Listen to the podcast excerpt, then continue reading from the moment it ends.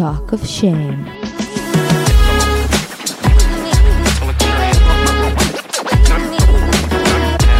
היי, קוראים לי טל זולטי ואתם מאזינים ל-Talk of Shame. בואו נדבר ללא בושה על דייטים, מערכות יחסים, סקס, מגדר, או בקיצור, כל מה שבאמת מעניין. יהיה מצחיק ומעמיק, בואו נתחיל. היי אופיונים, הופה, מה זה, פרק ביום שני? אחרי שבוע? מה? בטוח? כן? לבנות על זה? כן? אבל זה לא, זה לא שני בבוקר, בסדר, מה, זה מטעם מחתונמי. חתונמי דוחה שבת. מה קורה, נגיסים אהובים שלי? איך עבר חג האהבה והגאווה? איך עבר הוויקנד? מקווה שחגגתם כמו שצריך, שנהניתם, אה, ששמתם קרב הגנה. לי היה שבוע נחמד מאוד. Uh, כבר די התרגלתי לארץ, לנחיתה. היום הכנתי לנו פרק מלא, פרק של חזרה לשגרה. uh, פרק ארוך, יש יאמרו, פרק ארוך, יש שישמחו. הוא לא מגיע לבוקר, כי קשת, עוברים משהו. Uh, אולי זה השלב במערכת היחסים המתעללת בינינו לבין שידורי קשת, שבו הם עושים לנו מעין הנימון ומפוצצים אותנו במלא מלא פרקים. כמובן שאני מברכת, אוהבת, תנו לי עוד ועוד, אבל אני לא עומדת בקצב. וכדי להיות לפחות קצת מעודכנת uh, בפרקים, בביקורות שלי, uh, דחיתי את הקלטת חתונמי, ועל כן דחיתי גם את הפרק. והנה כבר מחר הם משדרים עוד פרק, אבל אני כבר אדבר עליו בפרק הבא. אז מחכה לנו היום פרק מתוק עם הדר uh, טורט, המהממת, שבאה לדבר על תשוקתה בעיסוק uh, ברווקות מאוחרת, והקבוצה שהיא פתחה בשביל זה בפסיכודרמה. בסוף דיברתי גם על חתונמי עם הגאונה הקורעת, חברתי האהובה סתיו ארלון. אבל uh, לפני שניגשת לכל זה, רציתי לדבר איתכם קצת, כרגיל. אז uh, קיבלתי הודעה ממאזין מקסים, שכבר uh, כתב לי כמה פעמים בעבר, אבל עכשיו הוא סיפר לי שהוא יצא עם בחורה במשך שלושה וחצי חודשים. Uh, נהיו זוג, להם חיבור מהמם. הודעות געגוע, סקס מצוין, שגם היא טוענת ככה. ואז, אחרי שלושה וחצי חודשים, הוא נוסע לטייל, את, לטייל בארצות הברית, לבקר איזה דוד, ושם היא נפרדת ממנו בטלפון, בתואנה שהוא מהמם ומדהים, והיא עפה עליו, והוא בול מה שהיא רוצה לעצמה, אבל היא לא מרגישה התרגשות והתאהבות, כמו שהיא קראה לזה פרפרים בבטן. ואחרי שהם דיברו קצת, היא אמרה לדבריו שהוא כל מה שהיא חיפשה, אבל היא לא ככה באמת מתרגשת, לא מרגישה פרפרים בבטן. אוף. אה, מי מאיתנו לא מכיר את התסכול הזה? אני מקווה בשבילכם שיש פה אנשים שלא חברו אותו, משני הכיוונים. אגב, אני יודעת שאני לגמרי כן. גם להיות בצד של לפי הספר, הכל פה נכון, ונמצאת עם הבחור המושלם, אבל הקסם הזה שאנחנו כל כך רוצים להרגיש פשוט לא קורה. וגם להיות במקום המתסכל השני של הכל הולך מצוין, יש לנו כימיה מצוינת, זה לא דבר uh, קטן בעולמנו. איך עכשיו הם מוכנים פשוט לזרוק את זה, או לוותר על זה בשם איזה קסם דמיוני שיש להם בראש? זה בהחלט מצב מתסכל, באמת מצב מוכר. ובאמת שאין לי תשובה אחת נכונה. אבל בא לי לג'מג'ם קצת על הדבר הזה, מכמה זוויות של הדבר הזה. אז בגלל שאני לא מכירה את המקרה הנ"ל באמת uh, לגופו, לא הייתי שם, וחשוב לי לא לקפוץ בהצהרות ומסקנות עליהם, בכל זאת שמעתי רק את הצד שלו, וגם חלק ממנו, חלק מאוד קטן. Uh, אולי לא הבנתי את הסיפור במלואו. אז בא לי לדבר בכלליות בכלל על העניין הזה של פרפרים בבטן. כי מצד אחד כולנו מתים על ההרגשה הזאת, כולנו רוצים להתרגש, ורוצים לחוות את ההתאהבות הזאת. אבל אני חושבת שהבעיה שהרבה פעמים אנחנו לוקחים פרפרים בבטן כאינדיקציה לאם מישהו או משהו מתאים לנו או לא מתאים לנו. וזה כבר יכול להיות מאוד בעייתי. כי פרפרים בבטן זה אולי מרגש, אבל גם בנג'י זה מרגש. זאת אומרת, הרבה פעמים מה שמרגש אותנו באמת, זה העובדה שאנחנו מרגישים שזה לא לגמרי בטוח. או העובדה שזה לוחץ לנו על טריגרים, או יושב לנו על דפוסים. הרבה פעמים פרפרים בבטן זה בכלל חרדת נטישה.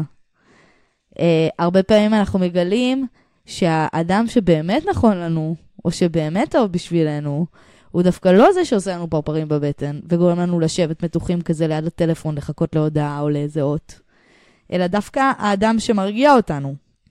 האדם שנותן לנו תחושה של ביטחון, של רוגע, של יציבות, של בית. רק מה הבאסה? שביטחון, רוגע ויציבות זה לכאורה המשאלה של כולנו. אבל אם לא עבדת על השיט שלך, ואם את מחזיקה דפוסים לא בריאים מהבית, או אם יש לכם עניינים עם דימוי עצמי או עם ערך עצמי, ביטחון, רוגע, יציבות, יכולים גם להרגיש הרבה פחות סקסים. מהאדם שעכשיו, לעומת האדם שמשחק איתי עכשיו חם קר, שאני לא יודעת אם אני אזכה בו או לא, או האדם שלוחץ לי על הדפוסים מהבית, שמאיר בי כמעט בעל כורחי רצון לתיקון דרכו. למרות שזה ברור שהאדם הזה שאני מדברת עליו עכשיו, זה בדיוק האדם שיעמיק לי את התהום ולא יעזור לי לכסות אותה. וזה קצת סוויט שדרוש אצלנו בראש. אבל זה דורש קודם כל ממני להאמין שמגיע לי חיים של ביטחון, של הקשבה, של התחשבות. לשים את הערכים האלה גבוה, של אהבה. זה נראה כאילו בחירות קלות, למה מובנות מאליהם, אפשר להגיד כמעט, אבל זה לא כל כך קל כשהמילון שלך מטעה אותך לגבי מה זה אהבה, מה זה ביטחון, מה זה יציבות. אם אתה קיבלת מראש הגדרות מקולקלות, אז יכול להיות שיהיה לך קשה לזהות את הדבר האמיתי כשהוא מגיע. זה קצת דורש מאיתנו לעשות הגדרה מחדש לתכונות שאנחנו מקדשים ומסקסים, מלשון סקסי.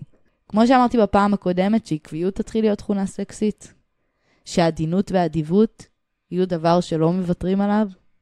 וגם, כרגיל, בא לי לסייג ולהגיד שלפעמים הכל על פניו נכון, ועדיין זה לא זה. ועדיין האינטואיציה שלנו אומרת לנו להמשיך הלאה, ואם היא נתנה לזה צ'אנס במשך שלושה חודשים של קשר טוב ותקשורת טובה, ולא נדלק אצלה הדבר הזה שאמור להידלק, זה יכול להיות גם לא זה פשוט. יש הרבה אנשים שיכולים להיות טובים בשבילנו, אבל חשוב לא פחות שאנחנו נהיה טובים בשבילם. ואם היא רואה שהיא לא יכולה להיות בשבילך הדבר הזה שאתה צריך, והיא לא יכולה לאהוב אותך כמו שאתה ראוי להיות נאהב, אז בעצם זה דבר יפה שהיא עשתה בזה שהיא שחררה אותך. למצוא את האדם שיאהב ויתרגש ממך. ואין לזה קשר אליך, להפך, אתה בדיוק מה שגרם לה לחשוב פעמיים ולהמשיך לנסות. עכשיו, זה נכון שזה פוגע, דחייה זה אף פעם לא נעים, והדרך שהיא עשתה את זה ללא צל של ספק ממש לא יפה. כלומר, לעשות את זה בטלפון מרחוק. אחרי uh, תקופה שאתם כבר נהייתם ממש זוג, זה נשמע לי אפילו פחדני משהו. או שזה נשמע לי כמו מקום שנמנע מלהיקשר, או שבורח שדברים נהיים קרובים. אבל האמת שהסיבה לא באמת משנה. כי זה, כמו שאומרים, זה שלה, לא שלך. אבל הכי חשוב, שבאמת לא תסיק מזה דברים עליך, או תנסה להבין מה עשית לא בסדר, כי כנראה שאין קשר אליך. ואני מציעה שתיקח עכשיו את כל האהבה שתכננת לתת לה, שיש לך לתת לה, ותעביר אותה אליך. שאתה תהנה מהאהבה הזאת. אני חושבת שגם, בלי קשר, אני, אני פה בג'ימג'ום, כן? אז אני, אני נותנת פה כל מיני אופציות. אני אסתור את עצמי אולי בו כמה פעמים. אני חושבת שזה גם יכול להיות קשור למה שקראנו בפרק השני פה, תסמונת דיסני. שזה גם קשור לפומו, ובאמת מאוד מאפיין את הדור שלי לפחות. המחשבה שיש איזו אהבה גדולה מהחיים, שגדלתי עליה בדיסני, נכון? אהבה כזאת של הנסיכים, שמחכה לי, ושתסחוף אותי לתוך סיפור אגדות, ולפעמים אפילו יותר גרוע מזה, תציל אותי. אוי ואבוי. ופומו, במידה הזאת, שמה שלא מצאתי במפגש עם החיים, זה תמיד יפסיק להיות סיפור מהאגדות בשלב מסוים. ברגע שזה ייפגש עם החיים. ותמיד יהיה את הפנטזיה על הסיפור אגדות שממתין לי בטינדר אם אני רק אשחרר את הכמעט הזה שיש לי עכשיו, ואני אחפש עוד קצת. ובעוד שאנחנו כושלים להבין שאנחנו לא נסחפים לסיפור, אנחנו כותבים את הסיפור. שם הטעות. ואם אני באמת רוצה זוגיות עם נסיך אגדות, אני צריכה למצוא מישהו שהוא פוטנציאל לנסיך אגדות. כלומר, קרקע יציבה מספיק כדי שאני אוכל ליצור איתו את הדבר הזה. כי זה לא דבר שנופל עליי. זה לא דבר שקורה לי, זה דבר שאני מייצרת. אתם מבינים את השינוי בתפיסה? זה לא הנסיך הזה שיבוא וזה יקרה איתו.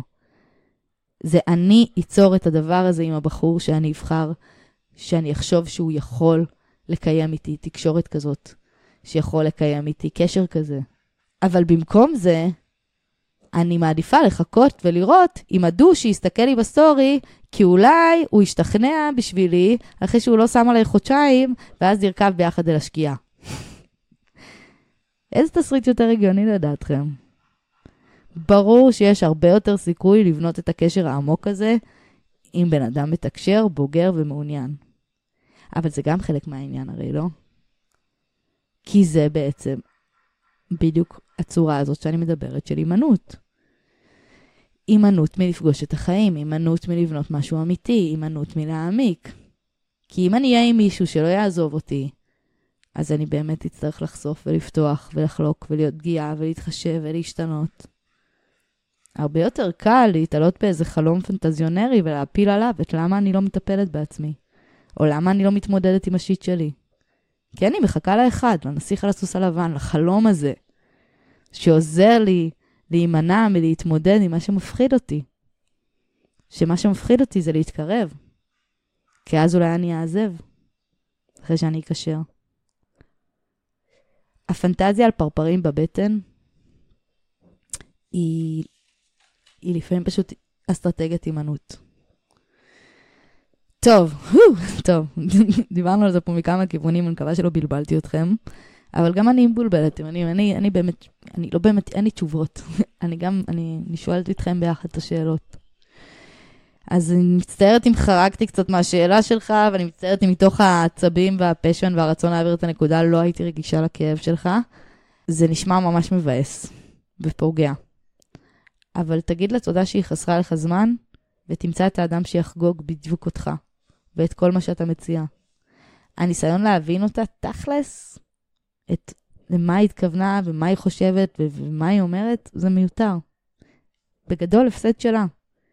יש לה את העניינים שלה, אתה תתעסק בעניינים שלך. בטוחה שיש לך מספיק עניינים משלך, אל תפתח עוד פרויקט פרח שלה. וליבי איתך. נשמה, חיבוק גדול. טוב, אופיונים, שושנים שלי, מספיק ממני לבינתיים. אה, בואו ניגש לפרק, הוא מספיק ארוך גם בלעדיי. אז אנחנו עוברים עכשיו להדר, ואחרי זה לסתיו. רק אנא מכם, לפני זה תירשמו, תדרגו, תשימו איזה תגובה ב Apple Podcast, זה מאוד מאוד עוזר לי, שתשלחו איזה חבר בסטורי, בפייסבוק, באינסטגרם, בטיק טוק, איפה שאתם יכולים. ובואו לאינסטגרם, זה Talk Off Shame פודקאסט או לפייס, עם שני אפים באנגלית, גם ביוטיוב, אה, הכל באנגלית. באפליקציות זה Talk Of Shame עם F אחד ופודקאסט בעברית. יאללה, אנחנו עוברים. ביי.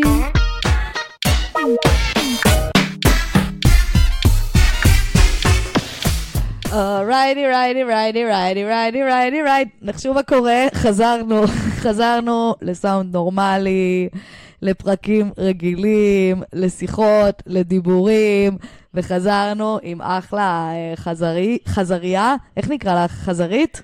חזרתית? חזרתית. חזרתית? חזרתית, נראה לי חזרתית. חזרתית, יפיופית, חמודית, בשם הדר טורץ. כן, זו אני. יש, שמעתי את זה נכון, שהיא מטפלת רגשית בפסיכודרמה, היה מתח שנייה לפני. היא תגיד את זה נכון, היא לא תגיד את זה נכון, היא תשבור מסורת, היא לא תשבור מסורת. המסורת שאני טועה בשם, ונוסיף על זה את זה שלא היה פרק המון זמן, אז זה עוד יותר... מפתה לטעות, והצלחתי, הדר טורץ, יש. וואו, היא הצליחה. יש, וואו, איזה כיף שאת פה. איזה כיף להיות אה, כאן. טוב, היה נחמד בינתיים, פטפטנו פה קצת, התחלנו. זה. עשינו פיצוחים, שזה כאילו את מי את מכירה, את מי אני מכירה. נכון, כן. נכון. ומצאנו אנשים לא משותפים ממש הכי לא קשורים שיש, כזה, נכון? לגמרי. אני מכירה אותה, כן, היא לא ממש חברה שלי, היא גם לא ממש חברה שלי, אבל... ושלום, שלום. גדול, גדול. אז מה, איך את שורדת הקיץ בינתיים? וואו, הלחות מטורפת. חם, אה? וואי, מה זה חם? הופתעתי שנחתי, חם. חם, אבל, אבל לא ניכר עליי שנחשפתי לקיץ. לא, אבל את לבן יפה, את לבן של גיאה. ואת שזוף, וואו, כאילו, וואו, וואו, וואו, אתם לא מבינים מה חזר פה מקוסטה ריקה. ומצד שני, לידי לבן קטיפתי כזה, יודע, שלגיה כזה. די, אני אתחיל לבוא לפה כל יום, מה זה? בארץ כל הזמן אומרים, וואי, לבנה היא לבנה, היא חייבת להשתזף, אבל את כאילו מרימה פה ללבנה. לא, לגמרי, אבל גם איך את שומרת על עצמך כל לבנה? אה, אני נראה לי פשוט לא באמת חושפת את האזורים האלה. את זכית. את זכית לראות אותו חשוף. באמת, מרגישה שזכיתי. תודה על הזכות. סוף סוף מעריכים, אוקיי. טוב, אז בעצם באנו לדבר אה, על זה שאת אה, מטפלת בפסיכודרמה, נכון. ושאת יזמת איזה פרויקט ממש מגניב, של אה, בעצם קבוצה לרווקות מאוחרת. נכון, זה זה היה ה baby שלי בחודשים האחרונים. עכשיו אני צריכה להבין משהו. כשאת אומרת קבוצה לרווקות מאוחרת, וואי, יש 700 שאלות שעולות לי פתאום בראש. יאללה. אז אני אתחיל. האם זה אה, למגדר מסוים? האם זה מופרד מגדרים? האם זה קבוצה מעורבת? שאלות מעולות. איזה, איזה, איזה מראיינת. זה רק שאלה. ראשונה. אין, אין, הפודקאסט, Talk Of Shame, זה הפודקאסט, אבל... ככה מהשרוול. אמ, האמת שהקבוצה הזאת, אני גם תכף אספר בכלל איך היא נולדה ונבראה, אבל היא מיועדת גם לגברים וגם לנשים. ובאמת מתקיימים בה שני המגדרים? או... לגמרי, לגמרי.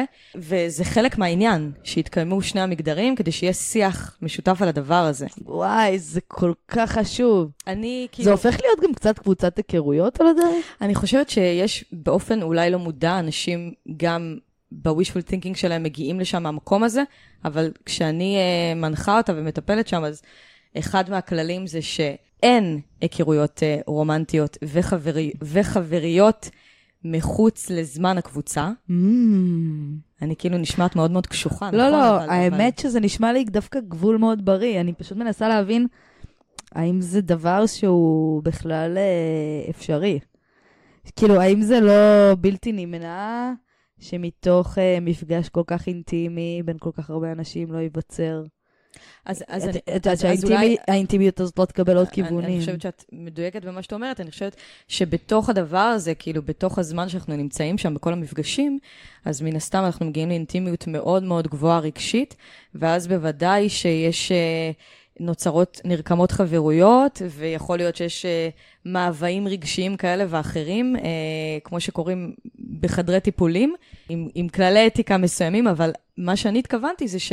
נראה לי שאת הבנת את זה, שבין המפגשים, אה, עשיתי איתם איזשהו, אה, כמו חוזה כזה בלתי כתוב, שבעצם הם לא מדברים, כדי שתהיה עבודה, שלפחות בזמן שהסדנה, שהקבוצה מתקיימת, עבודה מעמיקה, שהחוץ לא יפריע לפנים. אחר כך אה, בוודאי שהסדנה מסתיימת וכולי, הם יכולים אה, להיות חברים, והאמת שזה קרה. אני עושה ספוילר. מאוד מעניין. זה קרה. כן, אני, האמת, אני מאוד בעד. אני חושבת שזה הופך את המרחב להיות סטרילי. בדיוק. כאילו, ברגע שאת אומרת, אה, זה הגבול הברור, לא נפגשים בחוץ, אז גם לא נוצר איזה אינטריגות חברתיות של האם אני חלק מהקבוצה, לא חלק מהקבוצה. אה, רצ... את יודעת, זה תמיד מפגיש עם עוד מקומות כזה, תמיד בדיוק. עם עצמנו שגם ככה עולים בקבוצה, אבל בדיוק. כשאת פותחת עוד מרחב שהוא מחוץ לאזור שהוא תחת השגחתך, בוא נקרא לזה, זה פוגם בסטריליות של המרחב שלכם כקבוצה. בטח שנכנסים רגשות רומנטיים, שזה לפעמים גם בלתי נמנע. את אומרת, יצאו חברויות אחרי זה, יצאו גם זוגיות אחרי זה? מערכות יחסים כאילו של אנשים מתוך הקבוצה, אני חושבת שלא. אגב, הקבוצה כרגע, וכמובן שאני לא מציינת שמות וכולי, הכל בעילום שמוחלט, אבל זה, הם, הם באמת אה, התגבשו והם, והם שומרים על קשר. חברויות נוצרו, אני חושבת שמערכות יחסים אה, רומנטיות ביניהם לא, אבל אה, האם הם הכירו תוך כדי הקבוצה, האם הם הכירו אחרי, האם הם נפרדו תוך כדי מבני זוג, כל זאת ועוד. אבל... האם יש איזושהי מטרה שבסוף הסבב מפגשים, קודם כל, האם הוא מוגדר בזמן מסוים, של כאילו אנחנו עושים עכשיו 12 מפגשים, 15 מפגשים, או עד שאת מגיעה לתחושה שזה הגיע לאיזה מיצוי מסוים? וב' האם יש איזה יעד של אני בסוף הטיפולים האלה עכשיו עם איזה שהם אה, כלים, או אני אחרי זה יוצאת לדייט בתום המפגשים האלה, וצריכה כזה, את יודעת, אה, ליישם, נקרא כן. לזה במרכאות? אז, אז בכלל בא לי לספר איך הקבוצה הזאת נולדה, איך הרעיון הזה נולד. שאני חד משמעית אה, גם רוצה לשמוע על זה. כי זה יוביל לזה. אז יאללה. אז אני, בלי קשר לזה שאת הקבוצה הזאת עשיתי בתל אביב, אז יש לי גם קליניקה בראשון לציון, ששם אני מטפלת באופן פרטני, ושם אני פוגשת הרבה מאוד מטופלים, ובין השאר זה אנשים שהם בגילאים 20 ו-30, ובוא נגיד 20 עד 40 כזה, שמאוד מתעסקים בנושא הזה של מערכות יחסים וזוגיות. מן הסתם, זה אספקט מאוד חשוב בחיים, וגם באים מן הסתם לטיפול בשביל הדבר הזה, או כן, כדי לנסות להבין את זה. בתל אביב גם uh, שוצפת ב... מה פתאום, כולם פה נשואים, קתולים, סתם, ברור, כן, אז נכון. כל פעם הם התעסקו, כאילו עולה בחדר הקשיים וה... והאכזבות, גם אה, מול אה, עולם הדייטים והאפליקציות, והמורכבויות של הדבר הזה, ואיך זה מחזיר גם לתא המשפחתי, הגולמי וכולי. וכאילו היה לי איזה, פעם אחת איזה vision כזה שאמרתי, כל אותם מטופלים, אגב, הם לא המטופלים שבסוף הרכיבו את הקבוצה, אבל איזה מעשיר זה היה אם הם פשוט היו נמצאים ביחד באותו חלל, ורגע מאווררים את הדברים האלה, ומדברים על הדברים האלה בדיוק שני המינים, כי כל אחד גם חווה את זה אה, מהכיוונים שלו. גם קצת אה, המראה הזאת של... בדיוק. לראות שהאחרים חווים את המציאות שלי גם, או קצת לראות את עצמי מהצד. ממש ככה. ממש ככה, כאילו, יש איזה מושג כזה שהקבוצה היא היכל של מראות, ואנחנו משתקפים זה בזה, וזה זה, זה ממש הדבר הזה, ש, שיש שם איזו שותפות גורל לדבר הזה, ו, וזה, וזה יכול להיות, היה, בעיניי ה vision היה שזה יכול להיות מאוד מאוד מעצים. אז משם זה התחיל. אה, ישבתי עם איזה ידיד במלבייה, בפשפשים, כאילו זרקתי את הרעיון הזה שאני רוצה להקים, אה, להקים קבוצה, ואז אמרתי, מה אני רוצה, מה, מה מוביל אותי ל... מה הולך להיות הדבר המרכזי? מה את רוצה להשיג כן, בזה? כן, בדיוק. ואז אמרתי שבשוק אה, יש הרבה מאוד אה, כהני דייטים וכאלה שמבטיחים שתצא מערכות יחסים וכולי, ואני אישית, אני לא באה, לא יוצאת נגד זה, אני חושבת שכל אחד ומה שמתאים לו, אבל באני מאמין שלי, זה פחות עובד ככה. זאת אומרת, כל אחד יש לו את השיעור שלו והמסלול שלו, וגם לא להצליח בתוך עולם הדייטים, זה, זה רק לקדם לכיוון, כן, אולי לכיוון איזושהי הצלחה, אבל מה שבעיקר, אני חושבת, שמתי לעצמי למול העיניים בתוך הקבוצה הזאת, זה, קודם כל תחמתי את זה בגילאים, שכן יהיה איזושהי הומוגניות מבחינת השיח ו- ואיפה שאנשים נמצאים, אז זה גילאי 30 עד 45, עם סטיית תקן לכאן או לכאן. למה בחרת את הגילאים האלה דווקא? אמ, זו שאלה טובה, וככה, זה, זה גם אולי מקשר לעוד נושא, כאילו נפתחות לי כזה מלא כאלה לשוניות כמו בכרום, אה, גוגל כרום, אז אה, אני חושבת שבסוף המושג הזה של רווקות מאוחרת אה, הוא מאוד סובייקטיבי. וגם אני אדבר עוד מעט גם בהמשך על, על השם, וכמה שזה כאילו עשה עדים, וזה עורר כזה, כאילו איך אני מעיזה לקרוא לזה ככה, וזה כמו איזה אות קין וטאבו, ובעיניי זה לא טאבו. וככל שנדבר על זה ונאוורר את זה, אז uh, זה, זה, זה מה, ש, מה שהופך להיות פחות מוסתר וסוד, אז, אז, אז הוא הופך להיות פתוח, יותר פתוח בשיח ומביא לבירליזם. ו... אז אני חושבת שמה שבעיקר העסיק אותי בקבוצה הזאת, זה לאפשר לגילאים האלה להגיע. אמרת למה הגילאים האלה, הרגיש לי שזה גילאים כאלה שמתעסקים פחות או יותר באותם דברים, זה בגדול, מבחינת התמות והתכנים. ואז אמרתי, למי הקבוצה הזאת מיועדת? אה, אם אני לא רוצה להיות אותה כהנת דייטים. אז הקבוצה הזאת היא קודם כל מיועדת לאנשים שרוצים להיות באיזשהו חלל כזה שמאפשר תהליך ו- ושיח פתוח אה, ואמיץ להתבונן על התחושות וה- והרגשות. אה, וזה שכרגע הם מוגדרים תחת הכותרת רווקות מאוחרת, זה לאו דווקא אומר שהם בכלל צריכים או רוצים להיות בזוגיות. אז דבר ראשון, זה לאנשים שאולי מנסים להיכנס לקשר זוגי, ובכלל לא מצליחים. אה, אם יש קושי אה, לצלוח את ה, את ה, בכלל את השיחה הראשונית, או את הלגשת, או את ה-reaching out. אחר כך זה גם נוגע לאנשים שנכנסים לתוך קשרים זוגיים, וזה כולנו מכירים, יש דפוסים חוזרים שהם אה, מחבלים בקשר, בין אם הם מודעים לזה ובין אם לא, או בחירות שהן לא כל כך מטיבות, שלא נאמר בכלל בקיצון מערכות יחסים רעילות. ואז או שהם עדיין נמצאים בתוך המערכות האלה, או שהם כל פעם אה, נוכלים אכזבות ולא הצלחות, והם מנסים להבין מה קורה שם ורוצים לדעת מה קורה שם, והם סקרנים לזה. וגם יש עוד אה, קבוצה שזה אנשים שכרגע לא רוצים קשר, או שבהמשך גם לא ירצו קשר, ובמדינת ישראל, כל הזמן שואלים אותך, למה אתה רווק? למה את רווקה? למה אתה רווק? למה את רווקה? ויש המון לחץ מההורים, מהמשפחה, מהחברים, יש השוואה. והם, או שהם באיזה מנגנון ריצוי, שאי אפשר להאשים אותם, כאילו, אני לא מאשימה אף אחד, אבל הם באיזה מרדף סביב הדבר הזה, ומשהו בהם עוד לא בשל לזה, או לא רוצה את זה, או שהם אה, לא, לא נמצאים בתוך מערכת יחסים, אבל הם לא כל כך מצליחים לתווך את זה לסביבה. או שהם לא עד הסוף שלמים עם זה עם עצמם, ואז גם זה תהליך שעוברים בתוך הקבוצה, אה, או שהם לא יודעים איך לתווך את זה נכון, ולתווך את זה נכון זה לפעמים לעמוד עם הרצונות שלך אל מול הכי קרובים לך ויקרים לך, ומה שנקרא ללמד אותם אה, לאט-לאט, לא, לא בכוח, אבל כן באסרטיביות, איך כן לקבל את הדבר הזה. שני דברים שאמרת מתקשר לי לאותו דבר בעצם. בהתחלה אמרת שאת uh, לא רוצה להיות כמו הכהני uh, דייטים האלה. כלומר, שהקואוצ'רים האלה לזוגיות, ו... ואז אמרת גם uh, שבעצם הסוג הזה של האנשים שאולי בכלל לא רוצה זוגיות, אבל uh, יש את החברה שלוחצת, או את החוסר יכולת, כלומר, להתחבר לרצון האותנטי שלי, ו... ואני חושבת שזה אותו דבר בעצם, שני הדברים האלה שאמרת. כי גם הכהני uh, דייטים האלה, וגם הסוג אנשים שלא מתקשרים, זה שניהם בעצם מלמדים אותנו מה הבעיה עם הכהני דייטים האלה. גם לי יש בעיה, גם לי יש בעיה עם זה. אוקיי. Okay. לא כי אני חושבת שלא צריך, או כי אני לא חושבת שזה עובד, או כאלה דברים. הבעיה שלי עם זה, זה שהרבה פעמים מה שזה מלמד אותי זה להתרחק מעצמי, במקום להתקרב לעצמי.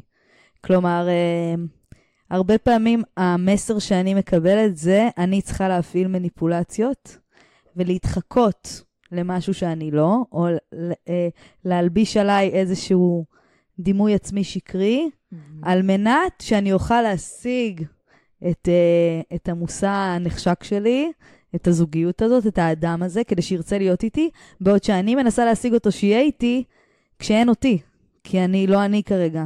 אני עוטה על עצמי איזשהו דימוי עצמי שקרי, אני משתמשת בכל מיני מניפולציות כדי ללכוד אותו, והוא בכלל, בסוף, הוא ירצה להיות עם מישהי שהיא לא אני. בדיוק. ומה אני עשיתי פה בעצם, בגד, כאילו, בעצם אמרתי לעצמי, את לא טובה, את לא מספיק, את לא נאהבת, את לא רצויה, את צריכה להיות מישהי אחרת על מנת לקבל אהבה שבסוף את לא תקבלי כי את לא נמצאת שם. Mm-hmm. לבשת על עצמך איזה שקר. ואז הדבר השני שאת אמרת, על האנשים האלה, זה שוב, זה אותו דבר. כי בעצם מה קורה? אני לא זוכרת, זה של איזה פילוסוף אחד, אני לא זוכרת מי, מקווה שאני אזכר, אבל בעצם יש לנו אולי פה... אולי אני אוכל לזהות, אולי גם לא, אולי אני אמציא. יכול להיות. יש לנו פה שני קווים בעצם, יש את הקו של... יש, יש לנו שתי שאיפות בחיים. שאיפה אחת זה להיות uh, אותנטיים, מחוברים לעצמנו, והשאיפה השנייה זה להשתייך, ולהיות חלק, ולהיות שייכים. והבעיה, שאם העובדה שאני אותנטית מאיימת על השייכות שלי, השייכות תזכה. השייכ... השייכות תנצח. ובעצם אני חושבת שמה שאת עושה, כשאת בעצם אה, מאפשרת את המקום הזה של אני יכולה להחזיק ברצון שלי, בדעה משלי, ולקחת את הסיכון הזה ש... של השייכות, שאני לא אשתייך, אני חושבת שזה דבר מאוד חשוב, שמאוד קשה להגיע אליו. אני חושבת ששם נמצא הקונפליקט, כי הרבה פעמים אני כבר לא חושבת על מה אני אחשוב עליי, אני חושבת על מה אתה תחשוב שאני חושבת עליי, כאילו באיזשהו מקום. אני חושבת שממש מתחת את זה יפה, כאילו את שני הצירים האלה ושני הכוחות האלה, ואולי, ואולי זה גם קורה בתוך קשר, נכון? עד כמה אנחנו נאמנים לעצמנו, אבל שזה לא יהיה במחיר אה, שאנחנו כבר לא ב, ב, ביחד עם מישהו. איזה... כאילו, אני חושבת שכאילו יש לנו כל כך הרבה ניסיונות להגיע לאדם השני ולזכות בו, שזה כאילו, אבל כל עוד הניסיונות, כל עוד הניסיונות האלה הם במחיר של, אני עכשיו עוזבת את עצמי בשביל להגיע אליך, אני בחיים לא אגיע. כאילו, ואתה בחיים לא תגיע אליי, כי זה לא אני שמגיע, כי עזבתי אותי, השארתי אותי מאחורה. נכון, ומה הרבה פעמים הכהני דייטים האלה מלמדים? זה בדיוק, אה, קודם כל, אולי הם, הם אבל לא באתי להשמיץ אותם פה, אבל אולי הם... זה לא להשמיץ, כן, כי זה כן. כנראה גם עובד. כן. אבל זה בדיוק העניין, שזה עובד, אבל זה עובד במחיר שאני איבדתי את עצמי, אז... אז זה כבר לא שווה. בדיוק. כי, כי בהתחלה של קשר, זה נכון שיש לנו קצת את הגיימינג הזה, וקצת כל אחד עם המסכות שלו וכולי, אבל בסוף אנחנו באיזשהו עומק שנגיע אליו בתוך הקשר, אנחנו כבר לא יכולים להסתיר את מי שאנחנו. ודפוסים, אגב, אנחנו רוצים בתוך הס... הסדנה הזאת, הקבוצה, לזהות אותם וללמוד לעבוד איתם, וללמוד לזהות כבר מה פחות משרת אותנו, מה לא, אבל הם, יש, הם, הם, יש להם זמן חיים מסוים, ויכול להיות שהם באמת ילוו אותנו עד הסוף. אז ככל שנעמיק בקשר, מי שמולנו יראה את אותם דפוסים. ואנחנו לא רוצים לתת איזה מצג שווא שזה לא חלק ממי שאנחנו. אנחנו רוצים אולי להיות יותר מבוסתים בהתחלה וגם בהמשך. זה גם אבל... מתכון לדיכאון. כן, כן. זה גם מתכון לדיכאון, כי אם אני גרמתי למישהו להתאהב בי, אבל בעצם אני לבשתי איזה מסכה בשביל זה, והוא לא התאהב בי, הוא התאהב במסכה הזאת שלבשתי, או במשחק הזה ששיחקתי. זה מסר כל כך פוגע לעצמי. זה, אני מעבירה לעצמי מסר כל כך פוגע לעצמי. זה לא מגיע לי. כאילו, זה לא מגיע לכם גם. כלומר, איזה יופי זה כשאני מאוד קרובה לעצמי ואותנטית עם עצמי, שם לקבל אהבה, על מי שאני באמת. ושם באמת, כאילו, לאפשר לעצמי לאהוב את עצמי על מי שאני באמת, זה לאפשר גם לאחרים בעצם לאהוב אותי על מי שאני באמת. אני חושבת שזו באמת כאילו. הכמיהה הכי גדולה שלנו גם בתוך קשר. כן, ממש. אנחנו רוצים שאוהבו אותנו בלי, בלי, בלי תנאים ובלי מחיר, אבל... אבל אמ, אנחנו לא מצליחים כי אנחנו לא מקבלים בעצמנו את ה... כן. את החוסר מושלמות שלנו. וגם, וגם זה, זה, זה איזושהי כמיהה שהיא לא, לא מאוד ריאליסטית שיקבלו אותנו ממש כמו שאנחנו, אבל אנחנו כן יכולים לאהוב אותנו גם בטוב וגם ברע. עכשיו נשמעת קצת קלישאתית. לגבי הצירים האלה שמתחת, אז אני, אני רוצה להגיד שבתוך הקבוצה הזאת, ככל שאנשים דיברו יותר באותנטיות וככה חשפו את הפגיעות שלהם ולמה הם הגיעו, אז הם נוכחו לדעת שיש עוד ועוד אנשים כאלה שזה סביבם. בדיוק וזה, האבסורד. וזה הכוח. זה שזה הכוח. בדיוק האבסורד בחיים, שזה תמיד עובד הפוך. בדיוק. שככל שאני אהיה יותר פגיעה, וככל שאני אגיד את הדבר היותר שמפחיד להגיד, ככה אני יותר מאפשרת לאנשים להתקרב אליי בעצם. ככה אני יותר פתוחה להיות קרובה לאנשים, להיות אמיתית עם אנשים. אני יכולה להגיד לך שלפני עוד, כשנתכנסנו כולנו והתחלנו לצאת לדרך של, ה, של הקבוצה הזאת, של הסדנה, אז פגשתי כל אחד מהם לבד, כי רציתי לבנות איזושהי קבוצה הומוגנית כזאת, ופחות או יותר אה, שהשיח והתמות יהיו דומים, ו... ושיהיה מה לעבוד, כי לא תמיד כל האנשים מתאימים מכל האנשים. אנחנו רוצים שזה יהיה גם אפרופו מה שאמרת, גם שייכות והשתייכות, אבל גם קצת שזה ילחץ לנו לנקודות, כי משם אנחנו צומחים. אם מישהו ברור. עושה לנו איזשהו טריגר מסוים, ברור. ושזה מבוקר בתוך קבוצה, אז אנחנו צומחים מתוך זה. אבל באמת שהם אמרו כזה, מה, אז אנחנו ככה נשב, uh, הקבוצה הזאת התקיימה בביקורי העטים. אנחנו המצורעים, אנחנו כאילו ימי חמישי בערב יושבים שם, ו... ואנחנו האלה שהרווקות המאוחרת אה, היא הענן אה, מעל הראש שלנו. וזה, וכל פעם שהם אמרו את זה, אז אמרתי, איזו סטיגמה חזקה יש לדבר הזה. וואו. כי כאילו, כל כך הרבה אנשים מחוץ לביקורי העטים בחמישי בערב. כן, כל כך הרבה אנשים מחוץ לביקורי העטים בחמישי בערב מסתובבים עם הכותרת הזאת של רווקות מאוחרת. אני לא אומרת שזה בכלל מה שמגדיר אותם, אבל אולי הם לא... מעזים לבוא ולהתבונן באומץ על הדבר הזה ו- ולראות מה קורה שם. אשכרה. Uh, ומצורעים הם ממש לא כל אחד ואחת שם אנשים סופר מקסימים, מוצלחים, ואני חושבת שהם הופתעו אחד מהשני, כאילו, לראות מי, מי התעניין שם, כי זה, זה להודות במשהו שאתה בא ל- ל- לסדנה הזו, ואני חושבת שזה דווקא ממש לא להודות ב- בחולשה או בפגימות, אלא באמת במצב שקיים, ולמה הוא קיים. בוא נבין. ברור, זה הכי מסקרן בעולם. כמה אנשים יש בקבוצה? אנחנו היינו משהו כמו בין שמונה לעשרה, תמיד יש, מתחילים עם קבוצה של, מתחילים מספר מסוים ולפעמים קצת נושרים, אז בסופו של דבר היינו שמונה אנשים. וכמה מפגשים? Uh, עשינו עשרה מפגשים, והקבוצה הבאה שאני רוצה לפתוח, שהיא תהיה בקיץ, אני רוצה אולי לעשות אותה קצת יותר ארוכה. ראיתי שבסופו של דבר מה שקרה שם זה שהנושא של זוגיות הוא, הוא נכח, אבל נגענו המון במערכות יחסים בכלל. זאת אומרת, במערכות יחסים במשפחה, עם חברים. אל מול הרווקות הזאת, כלומר. כאילו שהמפגש עם המשפחה אל מול הרווקות שלי, כלומר, זה... איך היה לי לפגוש את אימא שלי מול הדבר הזה שאני רווקה, נגיד, כזה? גם, גם, אבל בעצם מה קורה לנו בתוך מערכות יחסים זוגיות, ששם זה מאוד מאוד אינטימי ואינטנסיבי, וזה לוקח אותנו רגשית לרכבות הרים. ואיפה זה מזכיר את הבית? כאילו, את יודעת, הכי פרויד והקלישה, אבל איפה זה מזכיר את הבית? איפה, איפה וואי, זה... זה אבל הכי קלישה זה- נכונה, זה לא לגמרי, סתם לגמרי, זה לא סתם, לא לגמרי. מקרי שזה קלישה. לגמרי. אז איפה זה מזכיר את הבית, ואיפה זה עדיין בא לידי ביטוי, אולי בעצימות יותר נמוכה עם חברים, או עם בוסים, או כאילו, יש לנו לנהל בעולם הזה כן. כמעט 24-7, אלא אם כן אנחנו מסתגרים, וגם זה בסדר לפעמים לעשות בשביל להתאפס. מערכות יחסים. אז מערכות יחסים זוגיות זה כמובן בפיק של הפיק, אבל... אה, אז, אז נגענו המון בדבר הזה. עלה משם, מתוך, מתוך הדבר הזה, משהו נורא מעניין, היה איזשהו מפגש, שתקשיבי, אם הייתי עושה תואר אה, שלישי, מה שלא יקרה, אז הייתי חוקרת את הדבר הזה. ועכשיו גם... לא, אני אומרת, טל, עכשיו אני פה מולך, ואני אומרת שאני לא אעשה תואר שלישי, אז את עדה לזה, ואם זה יקרה איכשהו, אז, אז תעצרי אותי. אבל לא, לא, זה לא יקרה, יהיו כל מיני לימודי המשך אחרים. אחרים, אני אומרת, מה קורה בתוך מערכת יחסים עם אחים שלנו? וכן היה איזשהו מפגש שהרבה ממשתתפי הקבוצה דיברו על המורכבות שיש להם עם האחים שלהם, ואז ניסיתי להבין האם יש קשר לרווקות. במידה מסוימת, ברור. כן, במידה מסוימת ברור שהבית הוא חלק מזה, לטוב ולרע. זה גם לא כל כך, זה לא שכאילו, אם ההורים שלך גרושים, אז לא, אם כן, ההורים שלך זה- נשואים, זה... זה לא, זה לא הכותרות זה האלה, אפילו, זה, מה זה שקורה אפילו לא תמיד קשור לקשר בין ההורים, זה לפעמים אפילו הקשר שלנו להורים. כן, ברור שיש איזשהו קשר, כן. זה לא הכל, זה לא חזות הכל. ראיתי, ראיתי שיש קשר, את יודעת, זה לא באמת קבוצת ביקורת עכשיו וסטטיסטיקה לעשות, אבל כן, כן יכולתי לראות שיש, ש, שיש, שם, שיש שם משהו, וזה מעניין. זה... אז פתאום את מגלה עוד מלא כזה סאב, סאב נושאים בתוך הנושא הזה של כן. ה... מעניין אותי אם מישהו, נגיד, בקבוצה נכנס לזוגיות בהתחלה, את יודעת. הוא עדיין יכול לבוא? כאילו, וואו, זו שאלה אדירה. הוא עדיין, טל, הוא, עדיין, שאלה הוא אדירה. עדיין נחשב רווק? זהו, כאילו... תקשיבי, בתוך הקבוצה היו אנשים שנמצאים במערכות יחסים. אוקיי, היו, היו, היו רווקים והיו כאלה שנמצאים במערכות יחסים. עכשיו, אני, אה, לקח לי זמן, בגלל שהיה לי גם אה, את העומס בקליניקה וכולי, אה, לפתוח את הקבוצה הזאת.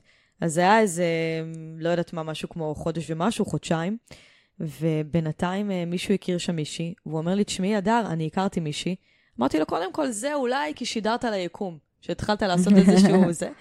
למרות שמכירים ו- ו- ו- ו- כן. ומפסיקים את ההיכרויות, זה, זה, זה באמת אה, נכון. יכול להיות על ימין ועל שמאל כזה.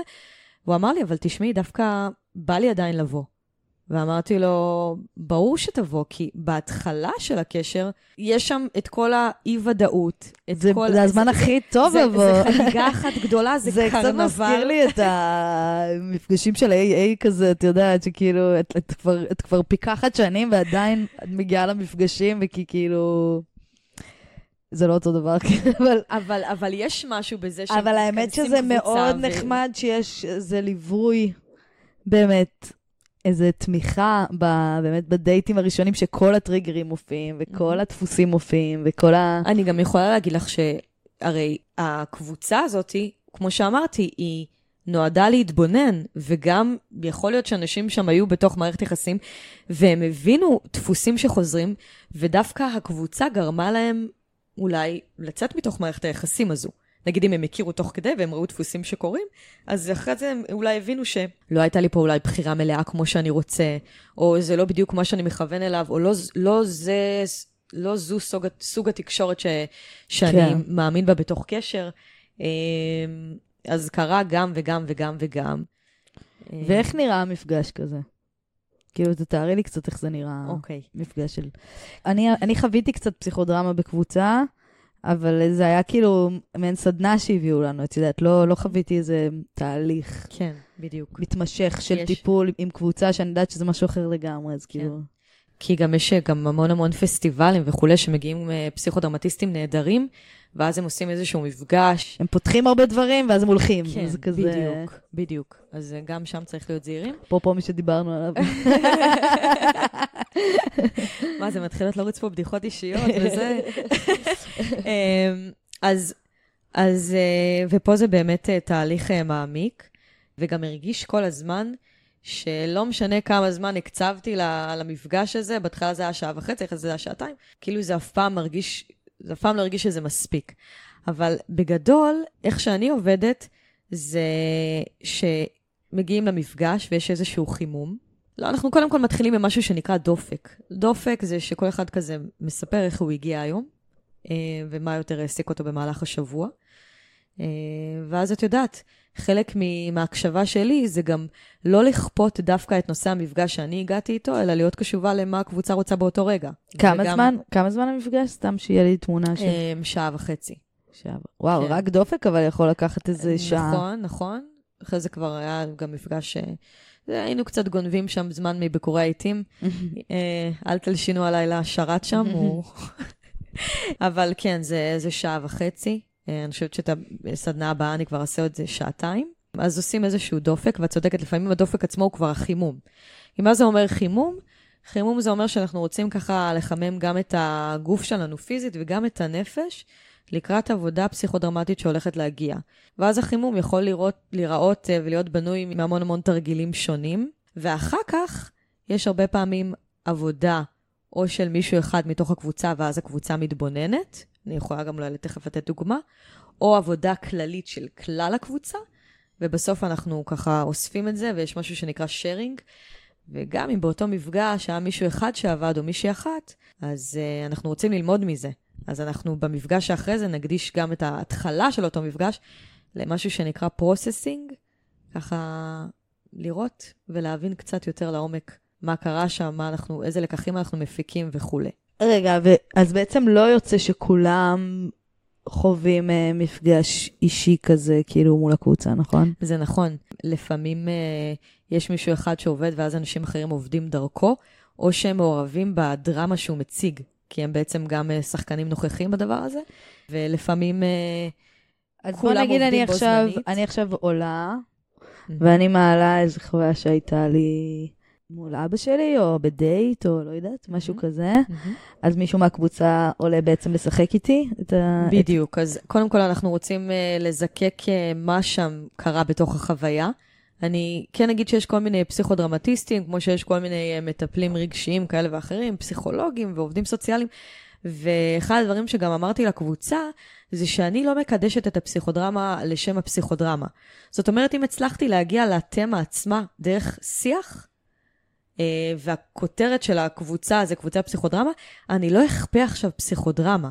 אני מאוד מאוד מאמינה בפסיכודרמה, אני חושבת שזה כלי מדהים, וזה כלי שהוא חווייתי ומשחרר ויצירתי, אבל לפעמים גם אפשר להגיע על זה רק דרך שיח ומשם לצאת וואלה. לאיזשהו... זה, כן. אה, אז, אז נגיד, כמו שאת אומרת, העלית איזשהו קונפליקט שקורה בתוך, אה, בתוך הדייט, או מול אה, אבא שלך, או בהתחלה זה בדייט, ואז אנחנו מגיעים לאבא שלך, ובאמת אנחנו רוצים רגע לשחק, לגלם את הסצנה עצמה, אז את בעצם בוחרת מישהו מהקבוצה, שזה גם מעניין, את מי תבחרי כאבא שלך, או את מי תבחרי כדייט. את מי אני מלהקת בעצם. בדיוק, את מי את מלהקת. ועוצרים לדבר על זה, או שאת עושה לעצמך נוט בצד? אני עושה לעצמי נוט בראש, ואחר כך אנחנו בוודאי שמדברים על זה. את פותחת את זה מולם, כלומר. כן, בטח. כי הבחירה הזאת היא בחירה שגם את, בתור, זה נקרא בפסיכודרמה הפרוטגוניסט, מי שעובד כראשי, וכל האחרים, נלאה אתכם קצת במושגים, זה נקרא אגו מסייע. אז גם את כפרוטגוניסטית נתרמת מזה מאוד להבין, וגם מי שנבחר. זאת אומרת, במה הם מזכירים? זה יכול להיות אפילו בדמיון הפיזי, או באיזה שהן תכונות שנקלטו אצלך באופן לא מודע.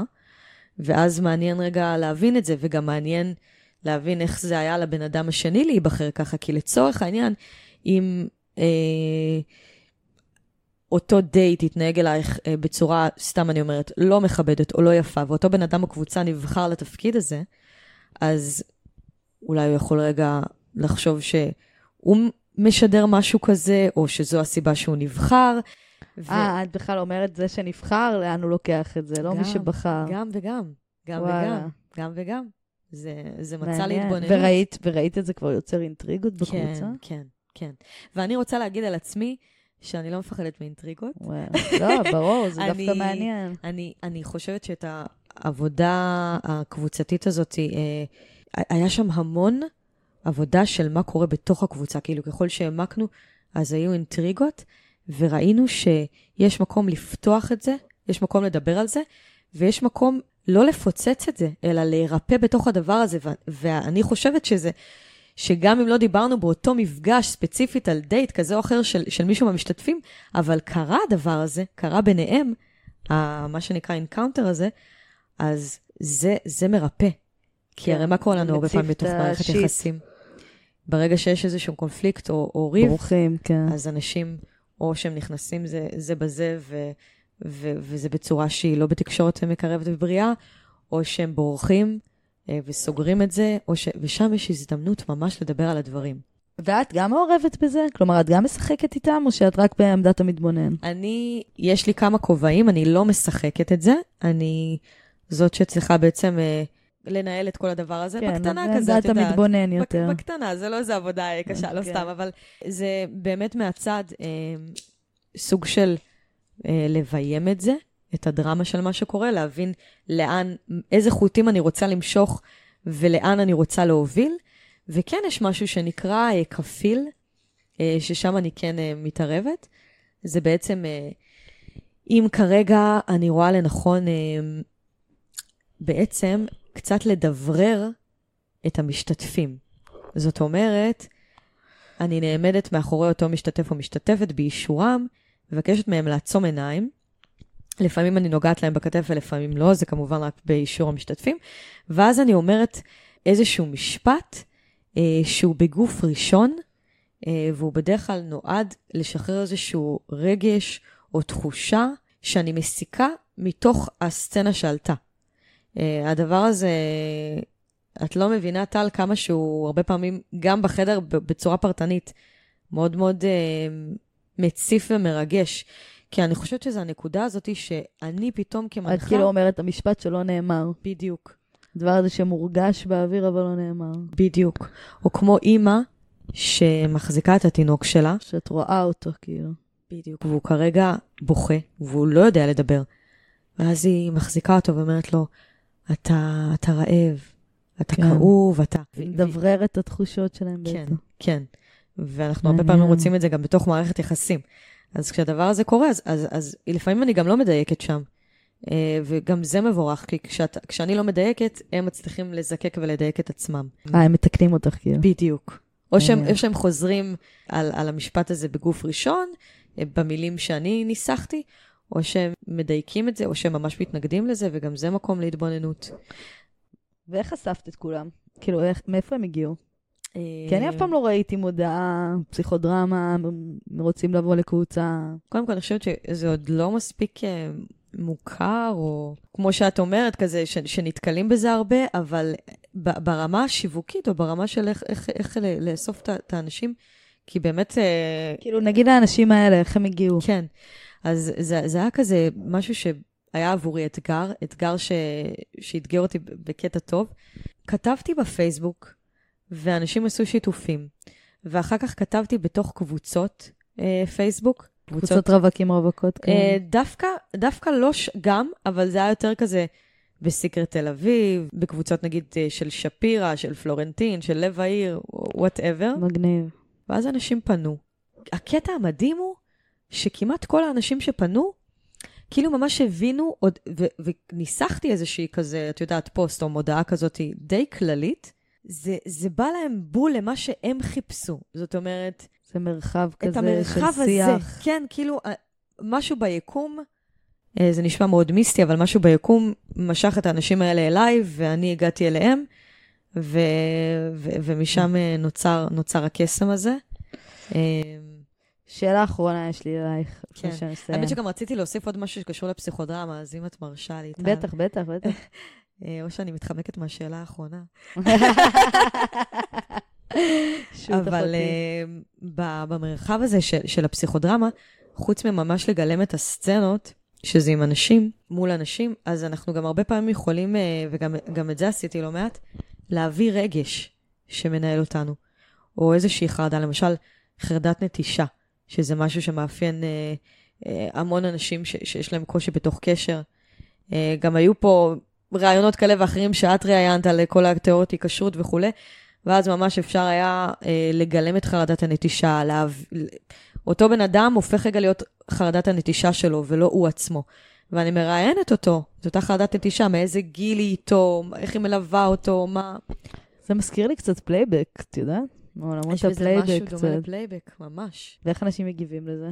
לדבר עכשיו עם החרדה שלהם, או לשחק את החרדה שלהם, זה, זה, בהתחלה, תראי, יש איזה קטע כזה של... זה מבוכה בהתחלה. what the fuck אנחנו עושים פה? כן. כאילו, מה זה ההזיה הזאת, ואיזה סמים... אה, לא, כי זו שפה שצריך ללמוד אותה קצת, ממש. שפת הדימויים. כן. זה לא תמיד זמין לאנשים שלא חיים את זה, זה, לא, תמיד. זה לא אה, תמיד זמין לאנשים, וגם מתוך קבוצות קודמות שעשיתי, שלא התעסקו דווקא בנושא של אה, רווקות מאוחרת או, או יחסים, אז תמיד כש, כשנתבקשו, או נדרשו, זו מילה חזקה, אה, לגלם את אותו, את אותו חלק בנפש, זה היה להם מוזר, כאילו היה איזה קטע ש... יש כזה קטע שעושים, אה, בפסיכודרמה עושים דירול. זאת אומרת, לרדת מהתפקיד, אני לא חרדת הנטישה, אני הדר. לא חרדת הנטישה של הדר, אני הדר. ותמיד יש להם איזה קטע שהם מרגישים נורא נורא מעורפלים.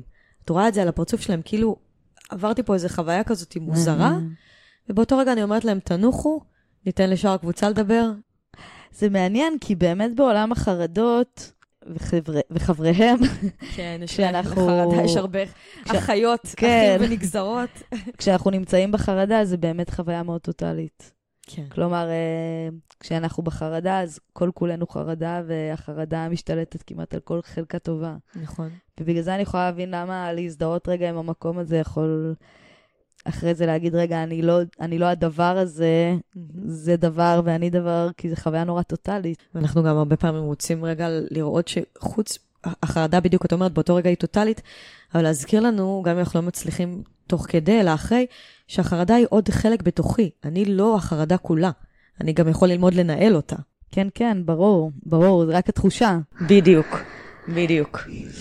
טוב, אנחנו עוברות לשאלה האחרונה, את כן, יש מוכנה? תופים או משהו, חצוצרות, מצילתיים. אה, טוב, רציתי לשאול לסיום, איפה זה פוגש אותך מול המקום שלך בתור רווקה מאו- מאוחרת? אני אקרא לזה, אני לא יודעת, את הגדרת את זה ככה. כן. אה, אמ, אני בת 33. כמה זמן את רווקה כבר? אה, יש לי, יש לי קילומטראז' של כן. רווקות. אה, כן, אני הייתי בתוך מערכות יחסים וכולי, אבל אני יודעת מה זה המקום הזה. ושוב, המאוחרת זה, זה עניין של, של, גם של הגדרה, כי יכול להיות שאת תשאלי מישהי בת 40 ומשהו, איך היא עם הרווקות המאוחרת שלה, והיא תגיד לך שהיא סבבה עם זה לגמרי, זה לא מאוחר, אני, אני סבבה לא, עם זה. אני בגילך כאילו רווקה, ואני גם, אני לא ויש- מרגישה שזה ויש רווקות. מישהו, ויש מישהו, ובכוונה רגע הפכתי את המגדרים, כי יש נטייה להגיד שגברים אה, בגילאים אה, יותר אה, מבוגרים, יותר מבשילים וכולי, ואנשים עם השעון הביולוגי, ו...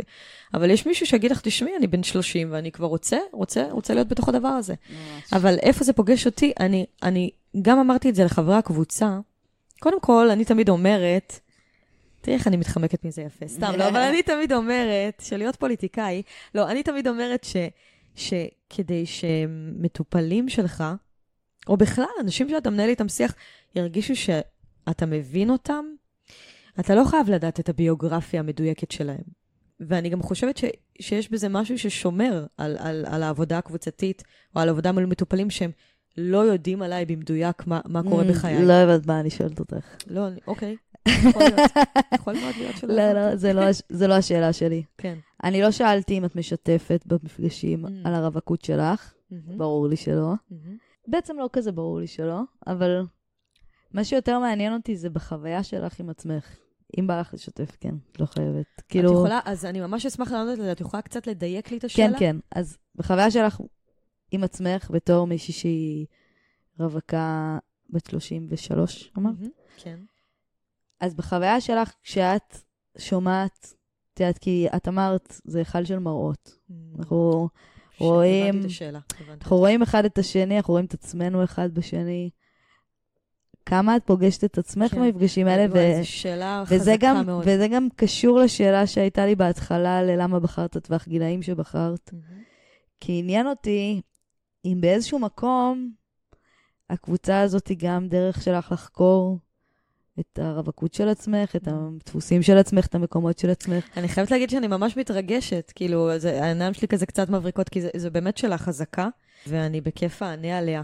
בגדול, יש, קודם כל, יש ספר אה, שהוא מדהים, שנקרא להוסיף וללמוד מן המטופל, עקצתי אותו פעם ממטפלת שלי, מפסיכולוגית אה, שהייתה לי בעבר.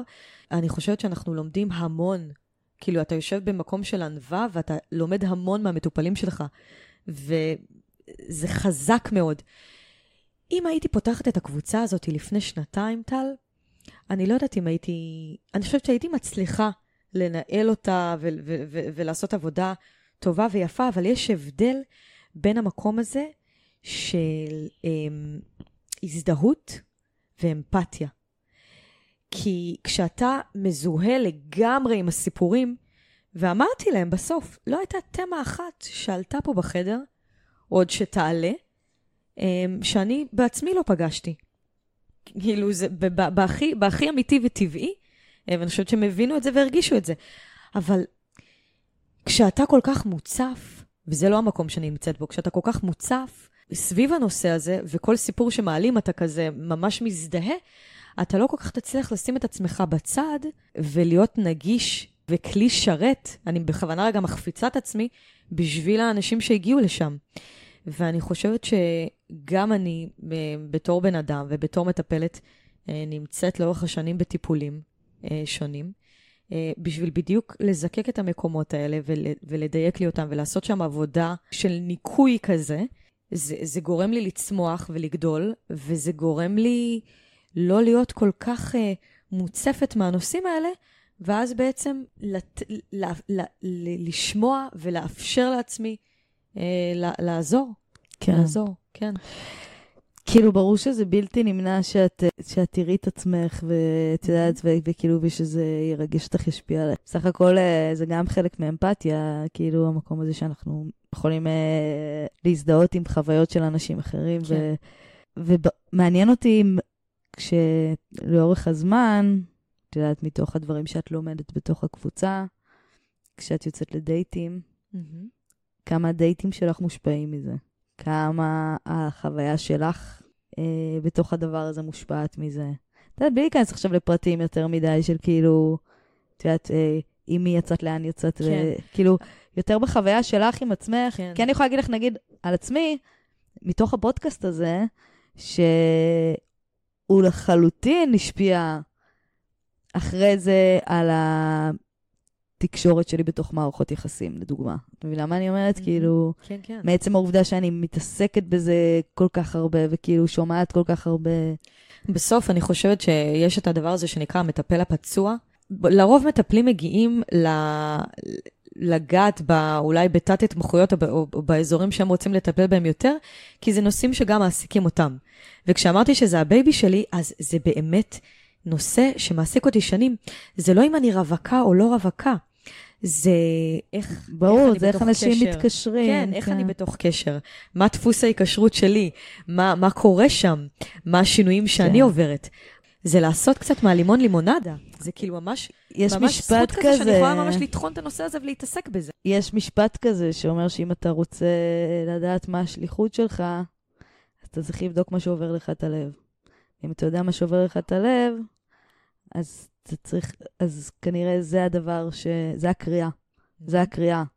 אז זה כאילו הנושא הזה, אה, כמו שהוא נושא מורכב לכולם, אז הוא נושא שהוא גם מורכב מאוד עבורי, והוא הוביל אותי לא פעם ל- לכל מיני תחושות, ו- וזה גם, כמו שאמרת, אה, היה לי אפילו איזו שיחה עם חברה שאמרתי, זה, זה כאילו, ב... זה, זה כאילו, לא אגיד הייעוד שלי, הייעוד שלי זה לגמרי להיות מטפלת, הייתי רוצה לעשות עוד הרבה דברים אחרים בחיים, אבל כן, כרגע להתעסק בדבר הזה ו- ולתת את, את הידע שלי, יש את הנקודות התבוננות, את, זה ממש שליחות. אני הייתי יוצאת כן. מהמפגשים האלה. הם היו נשארים עוד uh, לעמוד שם, uh, כי אסור להם להיות, uh, לדבר אחרי, אז הם היו נשארים לעמוד ליד, והיו כזה מחכים שאימא תלך, או המורה תלך, אז הייתי הולכת, הם היו נשארים ומדברים, אבל אני הייתי יוצאת uh, מאוד מרוגשת, מאוד ב high, מאוד uh, ננגעת, ובוודאי שזה עלה לי הרבה פעמים גם בדייטים. Uh, אני חושבת ש... בדייטים סיפרתי אה, על, על הקבוצה, לא, לא לפרטי פרטים וכולי, אבל ש, שהדבר הזה הוא חלק גדול מהחיים שלי כרגע. וגם את יודעת, יש את הקטע הזה שהסנדלר הולך יחף, כמה אני modeling, כמה אני מצליחה ליישם, כמה אני מצליחה אולי רק אה, ללמד, כמה אני, אז, אז, אז גם אני בתוך הדרך אבל הזאת. אבל את יודעת, רק עצם ההתבוננות כבר יש בה כל כך הרבה. כאילו רק עצם זה שהשימת לב שלך שם בכלל, תוך כדי שאת בתנועה, גם אם את לא מיישמת, גם אם את רואה, רק רואה שאת לא מיישמת, זה כבר כל כך הרבה. זה כבר כל כך הרבה, זה כבר יותר מ-70% מהעבודה. תקשיבי, כאילו... אני שוקלת פשוט שנעשה קו בפעם הבאה, אני ואת נעשה את הקבוצה הזאת ביחד. התובנות אה, מדהימות. לא, באמת, זה ממש נכון. לס... כן, כאילו, כן. גם, גם, גם בתוך הקבוצה, רגע להתבונן, רגע לסמן, מה... עוד לפני שאנחנו ממהרים אה, ל- לשנות. עצם זה שאת בכלל רואה שה... כן, שהתרמוסטט שלך מכוון, שהשימת לב שלך במקום. מה אנחנו מצליחים ולא מצליחים באותו רגע, בסדר. מהמם. גם אם לא הצלחתי, זה לא עכשיו לשבת ולהגיד, לא הצלחתי, עוד פעם אני לא, כאילו, הנה, אני לא עומדת בדברים, זה להגיד כאילו, הופה, הנה, פה עוד לא הצלחתי, פה עוד יש לי עבודה, כאילו, פה, פה עוד יש משהו שקשה לי, קשה לי לדלג מעליו, יש פה עוד איזה כן. משהו אה, ישן. בדרך כלל זה משהו ישן, כזה משהו קדום. ואז, ואז באמת הטיימליין, זה כמו באיזה סרט שהוא כזה יכול להיות uh, העתיד, ואז רגע חוזרים לעבר, ואז אתה בדיוק מרגיש שכבר עשית צעדים קדימה, אבל עוד פעם פתאום חזרת אחורה. זה ספירלה, זה לא נגמר. זה ספירלה. שעולה למעלה וספירלה שיורדת למטה כל הזמן. זה ממש כל- ככה, ווואי, הזכרת לי כזה את התיאור של ה-DNA. כן, זה כמו DNA. כן, גדול. זה אותם מקום, את כל הזמן פוגשים את אותם מקומות ואותם שיעורים, אבל זה כל פעם אנחנו קצת יותר למעלה וגם קצת יותר למטה. כן. כאילו, וחלק מהקבוצה הזאת זה, זה באמת גם, גם עבורם, זה עשרה מפגשים שנתנו משהו מסוים, אבל הם ממשיכים את הדרך. הם ממשיכים, ברור. כאילו, הדרך... אה, הם ממשיכים איתך בפרטי חלקם אחרי זה? זה, זה עוד לא קרה, אבל אה, כן, זה אפשרות. בכלל? בטח, בטח, כן. בטח שזה אפשרות. אה, וגם חלקם עוד, את יודעת, אמ- אמרתי שאני פה עדיין בשבילם, אם מישהו מרגיש שהוא זקוק רגע לד- לדבר וכולי וזה. אה, ואני אני חושבת שכן, אה, היה שם הסתקרנות גם מה קורה בחיי האישיים וכולי. אני חופרת הרבה בפייסבוק, אבל הם לא, הם לא נמצאים בהם.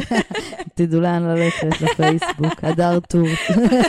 אפרופו, אה, אולי תספרי לחבר'ה איפה הם מוצאים אותך, לפני שאנחנו עוברים לפינה, איך מגיעים אלייך, הם רוצים להצטרף לקבוצה, הם רוצים לבוא לטיפול פרטני. אה, מהממת. מקסימה, אני ממליצה מאוד. אין עלייך טל. אה, אז קודם כל יש את הדף העסקי, שזה נקרא הדר תורץ טיפול רגשי בפסיכודרמה, ששם אני כותבת ומעדכנת, אה, גם האינסטגרם, אבל הוא קצת פחות פעיל, את יודעת, אני... האינסטגרם זה לגילנו כבר, לא יודעת. זה, את יודעת, תלוי. אני עוד מנסה עם הטיקטוק, וואי, יוצאות הכי בומריות שיש. עושה פדיחות בטיקטוק, אז מצלם את עצמי מקרוב מדי. אה, אז, יש את הדף העסקי, יש את הפרופיל האישי, שגם אפשר להסתכל שם, אבל אה, אני קצת יותר בררנית שם במה שאני מאש... במי שאני מאשרת או לא, כי זה פחות למטופלים. אה, ו... וזהו, אפשר שם ליצור איתי קשר, גם בפרטי וגם אה, להתקשר. אה, הקליניקה שלי, כרגע אני אמשיך לעבוד עד יום בשבוע בראשון, ושאר הזמן אני אהיה ברמת גן, אני גם עובדת בזום, וקבוצה תהיה בתל אביב. חבר'ה, בתקווה לקבוצות. חפשו אותה, אה? חפשו אותי בראשון, לא, הפעם. ברמת גן. חפש אותי. בראשון. כן, לגמרי, איפה הגס קימל? הגז קימל. אה, טוב, חמודים, אני אספר לכם גם עליי, אבל זה יהיה אחרי הפילה, אנחנו עוברים לחתונמי. ביי.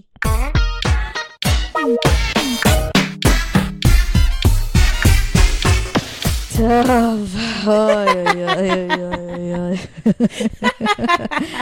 כל פעם שאת חושבת שראית כבר הכל, כל שאת פעם. חושבת, הם לא יוכלו לרדת נמוך יותר, הם לא יצליחו ללהק רע יותר, הם לא יצליחו להפתיע הם אותנו. לא יהיו יצורים יותר. הנה מגיעה יעל ומראה לך שהכל אפשרי. הנה מגיעה יעל ומראה לך שהשמיים הם הגבול. איך ניקח מבין כל התמונות על השולחן ונביא שני אנשים יותר משעממים, יותר יצורים, יותר לא יודעים להתמודד רגשית, פחות התחושה מוכנים היא- לזוגיות. ברמה של כאילו התערבבו הליהוקים של חיים אתגר וחתונמי. מישהי כאילו, הוא עברה בתפקיד, לא על הזמן, היא הייתה צריכה כאילו דחוף כזה למצוא משהו והיא לקחה את מה שהיה במאגר. או זה, או של כזה ארגון אה, יום טוב כזה, את יודעת שאוספים כספים? אבל את יודעת, לי שאלה עלייך. איך יכול להיות שאנחנו בעונה חמישית, ועדיין, באמת, ובקטע הזה אני אנשים באמת מתרגשים שהם מאמינה הולכים בזה, להתחתן. אנשים חושבים שהם ימצאו אהבה. נבצר מבינתי. זה גדול יותר מהתעלומה, איך אנשים גרים בתל אביב ולא עובדים. בדיוק. זה כמו תעלומת משולש ברמודה, זה אותה גודל תעלומה. וזו אותה רמת ציפיות של ממלא לוטו, שכאילו כבר מתחילים לכתוב ומה ירושה. הכי שובר את. הלב? ההורים. ההורים. מתרגשים, הם הכי מאמינים. הם הכי. מאמינים, מה אתם מאמינים? למה, למה? לא, זה דור כזה של תמימות, אין לי מה להגיד. אבל זה גם הדור הזה שלנו שמגיעים לשם. איך, איך יכול להיות שאנשים כן, חושבים שהם ימצאו מתרגשים, אהבה? מתרגשים באמת, מתרגשים אמיתי, כאילו באמת עכשיו יעל. שיתחה להם בשבילם. יואו, הם באמת חושבות, אני כאילו מתחתנת. באמת, זה שהם הסניפו חול- את הזיעה של איזה עובד הפקה שם, הם חושבים שעכשיו ימצאו להם את הזיעה הזאת שהם חיפשו ב- ב- יואו, איזה בכוסות. פסיכית היעל הזאת, מאיפה אה? נתחיל? היא- תקשיב, לא, אבל באמת הליהוקים השנה, אני, לפני שניגש כאילו לזוג-זוג, מתחת לכל ביקורת. של שעמום. אני, לא, ברמת ההלחצות, אנשים שהם מלחיצים, ואני עוד מעט אסביר בדיוק למה אני אני לא מתכוונת רוצה לדבר על. הצוער, אני מפחדת ממנו. אני מפחדת מכמה. יש לי אני כמה לא רוצה ש... לדבר על הצוער, אפשר שלא? קודם כל אני רוצה להגיד שאיתי נמצאת האחת והיחידה, הגאונה, החברה, האחות היפה, סתיו ארנון. זלטה! טוב, בואי נתחיל. אה, את ביקשת להתחיל עם הצמד הקשה ביותר, צמד עלילים. ליאת ולימור.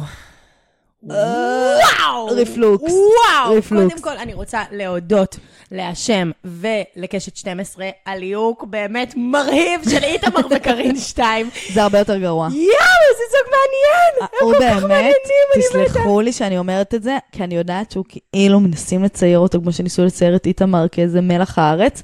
הוא הבן אדם הכי נורא. בפיתה הוא בלתי נסבל. הוא הבן אדם הכי נורא, הוא בלתי נסבל. הכי נורא שנראה בתולדות חתונמי. נהיה לי חמד.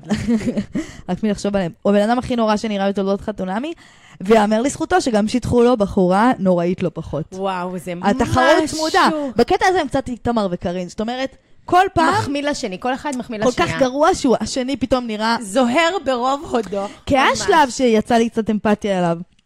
בפרק וגם האחרון. אליה, כל פעם. טוב, בואי נתחיל מהערך דבש שלהם. כי עוד לא דיברתי על זה פה. הזוג היחיד בעולם שיכל להרוס יד כמו סיישל. וואו. תקשיבי, אני לא נעתי ככה באי. נוחות מאז, אני לא יודעת מאז הם- מה, הם באמת. כאילו בכל אחד מהם, מאז דובי ואריק. אגור כל כך הרבה זעם כבוש, שפשוט. יוצא, זה גם הסוג הכי הכי נורא של היפים, שזה היפים שכביכול... הפותחי אה, כתות. חופש, אהבה, כביכול. שמחה, חירות וזה, שבעצם כאילו עם הצ'יק הכי. קטן משתחרר משם כמויות מתחת- של עצבים. כן, מפלצת וואו, יושבת שם וואו. בפנים. שום קטורת לא לוכנס. תכבה את הלהבה. מה זה? את רוצה להתחיל בכלל בטקס החתונה של... וואו. מה מבחינתך היה הדבר הנורא ביותר? אני אתחיל. אני רוצה שאת תגידי, אני רוצה שאת תגידי. אני חושבת שכל נורות האזהרה שבעולם שם. נדלקו, והיו צריכות להמשיך ולהבהב כמו פעמונים בכנסייה, הם נדר החופה, נאום התוכחה וההשפלה העצמית שלי עד העיניים שלי. כאן כדי לראות אותך, הכתפיים שלי כאן כדי להישען זה- עלייך, השיניים שלי כאן כאילו כדי באמת, איך לאכול אף אחד לא אותך, פתח צ'קלקה. הנחיריים לא. שלי כאן כדי לנחור אותך. זה באמת היה... ואת ראית שהוא חזר על זה שוב בפרק האחרון. הרקטום שלי פה כדי להפליץ עלייך. השיער שלי פה כדי שתמשכי אותו. אין לי סבלנות. עקבות כמה ביטול עצמי. עקבות החתולים וגם יש שעליי הם שקרן. כדי שתדרכי כן, עליי. אבל שהיא צריכה שנייה טרמפ בסירה, זה לא. כל הגופה חוץ ממני. הגורגרת שלי פה בשביל לדפוק- לספוק לך סמוכתה בפנים, שאת צריכה עזרה ב- האצבע שלי פה כדי לנפלף לך אותה בפנים, שאת רוצה לנהל שיחה על מה שקרה. ואני אעניש אותך בזה שאני לא אנשק אותך עכשיו. גם די להיות... הוא כאילו, הוא הורס לנו, את מבינה? כי כל המקום הזה של נשים, של כאילו, עכשיו אני לוקחת חופש של המיניות שלי, ואם לא נעים לי, אז אנחנו לא נשכב, ולא בא לי על זה. הוא עושה את זה. הקטנה. ליזיסטרסה. איך הוא מנע נשיקה? אנחנו קראנו לו בפרק האחרון זוטה. לא, ממש, ממש... הוא ליזיסטר- ליזיסטזוטה, ככה צריך לקרוא לו. אבל האמת היא שזה כאילו בסדר. לא נכון, בגלל זה אני אינטימיות אומרת שהוא לא הורס. מתאים לך, אבל גם בזה הוא חייב לעצבן. זה שהוא צריך להכריז את זה. ממש. והיא צודקת. היא אומרת, אני בן אדם רגוע, ואתה כאילו מוציא ממני עצבים, ואני הבנתי אותה. עכשיו, עזבי שהיא בלתי נסבלת. אבל זאת אמירה, מה- כאילו, עזבי? ששניהם בלתי נסבלים, ועוד מעט נגיע ללמה היא מעופה. ברור שחברים שלך ראו אותך מתעצבנת, כי את קוקו סייקו בעצמה. עוד מעט נדבר על למה היא פסיכית לגמרי על כל הקופסה, אבל לפני שנגיע אליה, אני רוצה עדיין להתמקד. צריך לטחון עוד אותו. יש לי עוד הרבה לא מה להגיד עליו. לא לא. שבעתי, לא שבעתי. איך הוא מקפל כי הוא את העיניים באמת, כשהוא נעלב? הוא איך מסוג מקפל? האנשים האלה שתמיד מ- יודעים מה להגיד כדי לעצבן, ממש. ואז נעלבים שמתעצבנים עליהם. אז אני עוד יודעת על לקבל כן, אבל את. יודעת שאתה בלתי נסבל. את כל כך צודקת, ואני אומרת גם, אני חושבת שיש לנו איזושהי מחלה, כאילו, לעידן שלנו, לדור שלנו, של כאילו לקדש את זה שזה משהו שאני מרגישה, אבל אני מרגיש את זה, אז תתני מקום לרגשות שלי, אז תתני לגיטימיות והכרה ברגשות שלי, אז מה אם אתה מרגיש את זה, אם זה רגש מטומטם? למה שתעלב מזה עכשיו? למה שתגיד דבר כל כך אידיוטי? לא, הוא לא נעלב מזה, נו, מה אכפת שזה בחייאת. מה שאתה מרגיש? הוא נעלב מהמידברן והוא חיפש על מה להוציא את זה, זה מה שהיה שם. ממש, ואיך החברה עושה פדיחות שלו, כל אחת יש, והיא יוצאה איך החברה שלו אומרת לו, אומרת לה, אני יכולה להשיג לו כרטיס, והיא כזה, לא, לא, זה הזכיר לי שהחבר הסאחי שלי רצה לבוא איתי למסיבת טבע, ואני כזה, לא, אלוהים, אל תבוא. סגרו את המסיבה. וואי, אם- אם יש בן אדם שפחות הייתי רוצה לצאת איתו... יש בן אדם שיהרוס לה את המידברן, באמת, אם וואו. יש בן אדם שיקלקל לך את הדלקה, שתהיי בשיא הדלקה ויעשה לך רגשי, נכון? את תהיי פתוחה על 700 על אסיד. ותהיי כזה הכי לב של אהבה, והוא כזה יגיד לך כזה, אה, אבל את לא נותנת לי חיבוק. לא, לא משנה, בסדר, בסדר, נכון, אני לא, אעשה לך הוא כזה מהאנשים פסים. שמוצאים לך את הדלקת פטריות שלך, שיכולה, כאילו, שאת בצומת דרכים, שהדלקה יכולה ללכת כאילו ימינה חזק או שמאלה לגיהנום. יאכיל אותך לגיהנום. ובדיוק, הוא מדרדר אותך, נותן תפליק לטוסי. לא, אבל עכשיו רגע של רצינות, הוא באמת בן אדם שאני לא מאחלת לאף אחת, מרוכז בעצמו, אלים, בלתי נסבל. למה את אומרת אלים? כי הוא אני- לא מעניש. עשינו זילות למילה אלים. אוקיי, הוא בסדר. אלים בסוף פנימה. הוא- הוא באמת לא, פסיכופת. הוא פסיב אגרסיב. לא, נכון. הוא פסיב אגרסיב, הארדקור, על מה את מדברת? אוקיי, זה לא אלימות ברמת הכאפה והקללות וזה. לא, בסדר, ברור, אבל למה את אומרת אלים? כי הוא passive aggressive, הוא כל הזמן, הוא כל הזמן מעניש אותה. הוא כל הזמן מעניש אותה, ומכריז על העונשים האלה גם, וזה כאילו גם, גם ה silent treatment והזה, זה הכל נורא אלים. וזה גם אלימות שקטה, שאי אפשר לשים עליה את האצבע שהיא הכי מוציאה מהכלים. הכי. גם את יודעת מה הדבר שהכי מרתיח אותי בו? וזה בכלל, באמת, אם אני יכולה להוציא מסר אחד לעולם, שיפסיקו את המשפט המזעזע של להיעלב. זאת בחירה. זאת לא בחירה. קשר זה דבר שמתנהל בין שני אנשים, ויש בו הדדיות ויש בנו אחריות על רגשות של אחרים. ואז את אומרת, אבל רגע, את סותרת את זה שאמרת שהוא נעלב משטויות כל הזמן. נכון! זאת בחירה מטומטמת שלך, אל תיקח אותה. לה יש הדדיות לאיך שאתה מרגיש, היא אחראית עליך ואתה אחראי עליה, כי זה קשר אנושי, אבל אתה לא יכול כל הזמן לקחת את הכלי הזה של העלבון, בשביל כאילו להשתמש בו בשביל התקשורת אני גם שלך. מרגישה שהוא קצת עושה גם weaponized בזה שהוא כאילו מגדיל תגובות אליה. מבינה מה אני אומרת? כאילו, הוא כל הזמן מתייחס אליה כאילו איזה משוגעת שעומדת להתפוצץ, ואז ברור שאת מרגישה כמו משוגעת שעומדת להתפוצץ. עכשיו, אני יודעת שהיא באמת משוגעת שעומדת להתפוצץ. אתה לא מטורף, אבל אתה מטורף. אתה מטורף. טוב, וואי. ומשהו שם ביחסים עם האימא, אולי הם שוכבים, לא יודעת מה קורה שם. משהו שם לא תקין מה. בואי נדבר רגע. יצא לי קפה מהאף. יש מצב שהוא שוכב עם האימא, אני לא יודעת. זה לא לגמרי תלוי. את רוצה. שנעבור אליה? היא באמת, אני מרגישה שאני מכירה את הטיפוסים האלה. אני מרגישה שהיא תקועה מנטלית בגיל 12. אה, הצדיק של ה... אני לא, תראי, אסור לנו לצחוק על ספיץ' דפקטים, לא. אבל אני לא צוחקת על הספיץ' דפקט שלה, זה חמוד בעיניי. היא פשוט כאילו חושבת זה שהיא ל- ריפ דידו דידו דידו. אבל בעצם יש שם נמרה כועסת נורא זה בא. להגן עליה. זה כאילו, זה בא ללבוש איזה כסות תמימה לזאב האמיתי שנמצא בפנים. ממש, היא קצת, היא קצת עתידה להיות יעל יום אחד. באתי להגיד שזה שיעל מגבה אותה זה נורת אזהרה בוטקיף.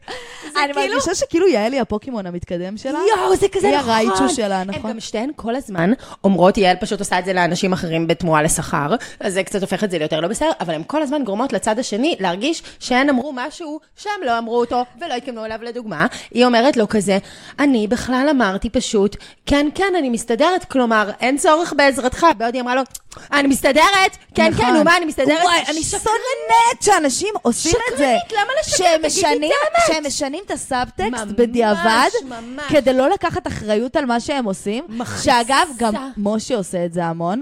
כאילו, עוד מעט נדבר חכי. עליו, כי יש לי מה להגיד. אבל, אבל כאילו, יש לה איזה דרך של שניהם. לא, האמת שהוא, יאמר לזכותו שלפחות בסוף הוא כזה מתנצל ולוקח אחריות. אבל גם אחריות יתרה, וזה רק בגללי, ואני ממש אשתדל, ואני ממש זה. הוא כזה קיצוני. כלום. או שהכל החוצה, או שהכל. פנימה. תתקשרי. מבט עם מי שמולך באמת. והיא גם כל כך מפחדת לריב איתו, שהיא כל הזמן מייצרת ריבים איתו. היא כאילו, אבל בבקשה שלא נריב. איזה מעצבנת את! תמי את הפה. לריב איתך רק על המשפט הזה. ממש. את רק על המשפט לא הזה. וגם... אה. אוקיי, איזה כשנדבר על מדהים היו הנשיקה, הקולות. אי! זכי, תפסיקי להוציא לי את המילים הנשיקה מהפה. שגרמה לי להתגעגע לימים. שבחתונמי לא היה דבר מלבד המילה אינטימיות. באמת. תקשיבי, הרבה שמעתי את הפרק הזה אה, לא באוזניות, בגלל. שהיה אצלי שיפוצניק בבית ושיקרתי לו שאני בשיחת זום כדי שיפסיק לפטפט איתי, אז שמעתי את הפרק הזה, ואת לא מבינה, באוזניות, הקולות של הנשיקה זה הדבר הכי דוחה איך, גם בעולם. רואים שהם מסריחים מהפה. די, לא יודעת. בטוח הוא אכל איזה שום חי כזה, את יודעת, הוא מהאלה כי זה בריא, לא יודעת. יואו, סתם, סליחה על הריח, נו, אני לא מתכוונת, אני אוי, זה, נו איזה יאללה, זה סאטירה. מתישים, מעייף, מעייף, מעייף, מעייף. מאי ומשה? טוב, מיצינו אותם, את זוג ה... התעייפתי, התעייפתי, התעייפתי, אי אפשר. באמת. זה הזוג הכי קשה שנראה על המסך אבל עד כה. תודה, קשת 12, אבל מה עוד מהם, כן? עוד מהם. עכשיו, אני... אני רק רוצה להגיד שמה שאני אוהבת זה שהם מוציאים אחד את השני מהמאגר. שלפחות אם יש בן אדם נורא, שתמיד ישטחו לו עוד בן אדם נורא, ואז אנחנו מוציאים את שניהם בעצם מהבריכה, ואנחנו נשארים עם לי הכי חשוב על. מחאת המורים ומערכת החינוך הקורסת, שכאילו באמת זה מה שהיה צריך לא להרוס עוד את תדמית. המורה. לא משרת. זה מה שהיה צריך עוד? לא משרת בכלל. בחייאת. וואו. טוב. מאי ומשה. יאללה. אה, אגב, אפשר סוגריים רגע על יעל, אם כבר ולא פתחנו מדברים על אותה? הצוער, אני מזכירה לך. למה הם עשו לנו את לא, זה? האמת שגם לא ראינו למה אותה הם מאז. עשו לנו את זה? למה אנחנו צריכות כל פעם מחדש את הזוג המשעמם, כמו אה, פלסר גדסר ועינת, זוכרת אותם? של כן, העונה כן, שעברה. כן. למה לא, אתם אבל מבזבזים הם לי לא זמן. מסך? שיש לי את ההומואים, ויש לי את ליאת סליחה, אני חולקת למה? אבל, אני חולקת. הצוער ממש לא זוג משעמם. את מרתק. נורמלית? הם זוג מרתק. רק בכיתי בחתונה כל הזמן, כל זוג זאת הבית בגיל 13, אבל- אבל... זה בדיוק את העניין. משהו בבוקיות, משהו שהכל כאילו טיול תרבות יום א' כזה של... יואו, ממש. ש- של מפקדי, מפקדי, מפקדי אה, בסיסים, אף אחד לא מכיר אחד את השני. וואי. משהו שם סקסי לי אפילו, אני חייבת להגיד. זה בפרק אחר. זה בפרק אחר אבל לפני בעומר זה. אני רציתי לפתוח סוגריים על יעל. אפרופו יעל שמזכירה קצת את... אה, בא לי לקרוא לה דובי. רגע, ונגיד את האמת שיש לנו גם קמפיין שמתנהל כבר אה, עונה שלישית ברציפות. נכון, שאגב אני מרגישה ו- של... לשלול לה. לשלול ליעל. ואני מרגישה שזה גם קצת אה, מתקבל, כי אני רואה אותה פחות ופחות. אבל מה שמתי לב? אני חושבת שיעל אה, קצת פסיכופתית, רוצחת ילדים, מה? פרוקת MD. שימו לב ללסת, אני חושבת שהיא... פרוק. אני מרגישה שהיא קצת... אה, היא קצת הגזימה עם ה microdosing שהיא עושה לעצמה עם ה-MD, משהו בלסת שם פרוק. היא קוקו היא תקועה, על הלסת כל שם תקועה. הקופסה. הלסת שם- רעה. היא גם הדביקה את דני. משוגעת. היא לקחה את דני ל dark side. דני גם הפך להיות. את חושבת? את לא רואה איך הוא דיבר לרינת? את חייבת להיות עם דניאל. עזבי, בואי נדבר על מאי ומשה. טוב, גילוי נאות קודם כל, אני מכ- מכירה את מאי מהצבא. היא אה, ילדה? אדירה, מצחיקה, באמת. חמודה, רצח, ואני חש- חייבת להגיד שזה סופר אותנטי. אני חייבת להגיד. שהיא מקסימה, ואני הבנתי את זה בעיקר, יש לי ביקורת עליה, כן? בעיקר בנוגע לריי, ולהתנהלות עם ריי.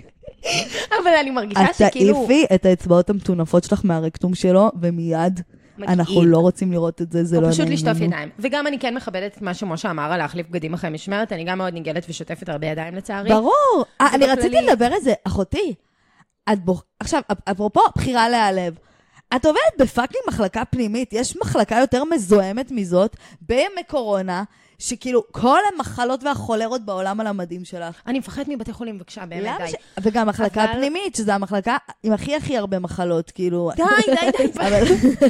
אבל אני כן רוצה להגיד שבאמת, כאילו, את יודעת, זה היה לפני חצי חיים בערך בצבא, אבל אה, היא באמת זכורה לי כילדה הכי אדירה וחמודה בעולם. לא, איפה ראינו את ואני זה? חושבת שזה גם יוצא. היא איפה כאילו ממש ראינו את מתוקה זה? וחכמה ורגישה. מאוד ראינו את זה במפגשים שלה עם הקרובים שלו. שזה קודם כל המפגש שלה עם החברים שלו, ש... שרואים שכולם מאוהבים בה ושהיא מקסימה באמת, והיא יודעת כאילו איך כזה להתחבר עם כולם. פאן, היא קצת ילדה כמוך fun. כזאת, חמודה כזאת. היא נכון, היא כאילו... אבל איך כזה. הם הזרימו אותה לצאת, וכזה, היא קמה בחמש חמש בבוקר. וזה, ואז הם יצאו ליציאה. הכי ועוד מבאסת. איזה יציאה. חשבתי, אנחנו הולכים שם לראות אותם. הולכים. עכשיו לפאי, הולכים לרקוד כאילו, להתקרחן. אני רואה אותם יושבים בדיזינגוף על השולחנות. אני רואה אותה מתבאסת. הזמינו קרף לכל השולחן. כל מה שקרה בבית המשיך בעצם על השולחן הגבוה בדיזינגוף. פחות בנוח. ואני רואה אותה יושבת שם, מפהקת, מתבאסת, שהיא לא הלכה לישון. יואו, ומשה מכריח אותה עכשיו לפתוח את הלב, למה היא שונאת אותו ואיך הוא מתעלל בה מול כולם. אוי, טוב, אז אני רוצה קשה. לתת למאי כן ציון חיובי, ילדה מהממת בעיניי, וגם התבטאה שם טוב, ועושה שירות, ומדברת רגשות יפה אני וזה. גם נורא אהבתי אותה עם המשפחה שלו, היא הייתה. מקסימה, היא הייתה שיהיה לך ברור לבבית. שהיא אחות. איך היא מנשקת את הסבא והסבא, יא סלאם, אשתי לא מנשקת אותי ככה. עונת הסבים והסבתות שהצטרפו לווילת ההורים, נכון, גם. סבתא של קטיה. לא, היא פרק בנפרד. היא מלא. אבל בואי נדבר, בבקשה, על, מבחינתי, אחת הדמויות המתועבות שהיו בחתונמי, משה. מה זה, משה תגידי לי? חיפושית, אם אפשר. מה זה? הוא מפחיד אותי. הוא מפחיד אותי. הוא חיפושית. איך שהוא התנהג אליה, קודם כל, ב- שהם הלכו לחנות אה, לבחור כלי בית, שבמקרה אמרו את המילה קסטרו שלוש פעמים, אה, זה היה מתחת לכל לא, ביקורת. היה זה בן. אדם אלים. אפרופו, אם מותר להשתמש, לעשות זילות למילה אלים, זה זה. חד זה בן אדם משמעית. כזה שכביכול מרגיש וזה, ולא שווה לו אם היא פגועה ופה ושם, והוא הבן אדם fucking שורף אותה. רוצח אותה בביקורת כל בוקר. זה בן אדם שלא רואה אותה ממטר, רואה רק אך ורק ואך ורק את עצמו. עכשיו, מה מדהים בו? שזה אפילו לא נרקסיזם ברמה שהוא מחזיק את זה אני שקרי שהוא מנסה לתדלק כל הזמן. הוא באמת ובתמים רואה רק את עצמו. כאילו, זה אפילו לא איזה אני שקרי. הוא באמת ובתמים רואה אך ורק את עצמו, היא גם מאמ- מאמתת אותו מול זה פעם אחר פעם. כאילו, זה לא רק התהליך של זהו, משה. היא הגדירה את זה אני הכי לא כלי יפה. שרת בתהליכו של משה. היא הגדירה את זה מושלם, של כשהוא אומר תהליך, השאלה היא איפה מאי. וזה פשוט הגדרה מושלמת. היא פשוט, היא, היא איזה 700 רמות מעליו. וואי, זה כואב בלב. היא איזה 700 רמות מעליו. לא, הוא מפחיד אותי, הוא מפחיד אותי, באמת. לא, לא, הגברים בן בעונה אדם הזאת מתחת לכל ביקורת. שמבעבע מבפנים. מתחת לכל ביקורת. הוא- מה זה? מה זה? מתחת לכל ביקורת. אני אה, חושב שהוא כל כך איכותי וכל לא, כך חכם. כאילו גם רגע אחד. הוא לא רואה אותה ממטר, היא עוברת לגור איתו, הוא לא שם עליה, פותח את הבוקר ואני שונא את השעון המעורר שלך, אפילו שהוא באמת היה שעון מעורר בלתי נסבל, עדיין. יואו, כאילו. לעומת ליאור שקם עם אה, קטיה ועושה לה עוד אוכל אל תתני לי להתחיל עם ליאור, ליאור הגבר הכי. מסוכן בתוכנית. ממש ליאור לאב מפחיד. אותי. ליאור ירצח. אותה יום אחד, ליאור. וואי, וואי, ליאור רוצח. בפוטנציה, אל תתני לי להתחיל אפילו. אני רוצה. להתחיל ב... הוא אפילו לא שם, משה. משה הוא כאילו, כש... הוא רואה רק את עצמו. אז כאילו, אז יש. רגעים שהוא לא רואה אותה ממטר, היא לא קיימת, היא יכולה לבכות, להשתגע ליד, הוא לא שם עליה בכלל, הוא בוחר עכשיו קרשים. ויכול להיות יום אחר שפתאום הוא יגיד, אה, בעצם היא בסדר, אז עוד פעם הוא מאוהב בה והוא עף טוב לי, עליה. טוב לי, טוב להיות הבן זוג שלך. והוא מחמיא לה והוא זה, ואני חושבת שהיא... לא, כי הוא נזכר גם שהוא מצולם. אני חושבת שהיא קצת מבולבלת מכל הסיפור הזה. מצד אחד, אני חושבת שהיא בחורה שמאוד חסר לה התשומת לב הנשית הזאת של כאילו, את נחשקת, את אהובה, את רצויה, זה כאילו, זה היא- מאוד קל לקנות אותה, כאילו, הוא קונה אותה עם המילים האלה. צריכה לבוא אלינו לערב, אה? היא צריכה יותר סטנדרטים, הרבה יותר. כן, אבל בסדר, היא עסוקה בזה, כאילו כל הנושא של. התהליך שלה, לא, זה זה שהיא לה- לא יודעת כמה היא שווה. זה לא רק זה, יש לה גם נטייה מאוד כה-תלותית של כזה לבטל את עצמה. ו- אבל לטפל, את- לבטל את עצמה לא בלב שלם, ולהחזיק על זה כל הזמן מרמור וטינה. ולהחזיק את זה כמו קלף של אני עושה ואני לא אבל מקבלת הוא חזרה. גם לא נותן לה באמת ליהנות ואני לא מהחיים. מקבלת חזרה. באמת, נכון, הוא במקרה- לא נותן לה לעשות אז שם שוב, כלום. זה כמו ליעד ולימור. היא באמת במקרה, באמת נפלה על מאוס, אבל זה לא מבטל את זה שהיא עדיין יש לה עבודה לעשות עם עצמה, כאילו, היא באמת נפלה על מאוס. אבל, אבל, מאוס. אבל היא צריכה לשים למאוס הזה גבולות ולהגיד לו, אין סיכוי שהם נשארו ביחד, אה? אין סיכוי. לדעתי סיכוי מאוד גדול. מה פתאום? את לא מבינה, זולטה, שגם שהוא אומר לה שהוא מתנצל והוא רואה אותה והוא אוהב אותה, זה רק בגלל שאיתמר ברור. עשה שירות לכל גברי העתיד בחתונמי על זה שהם לא רוצים. שכל האינטרנט יאכל אותם. ברור, ברור, ברור, אבל היא עדיין, זה לא אומר שהיא לא תאכל את זה, עובדה שהיא אוכלת את זה. זה לא אומר שהיא לא המשיכה לאכול את זה. ג'יזוס. טוב, אנחנו חייבות להמשיך. אנחנו עוברות ל...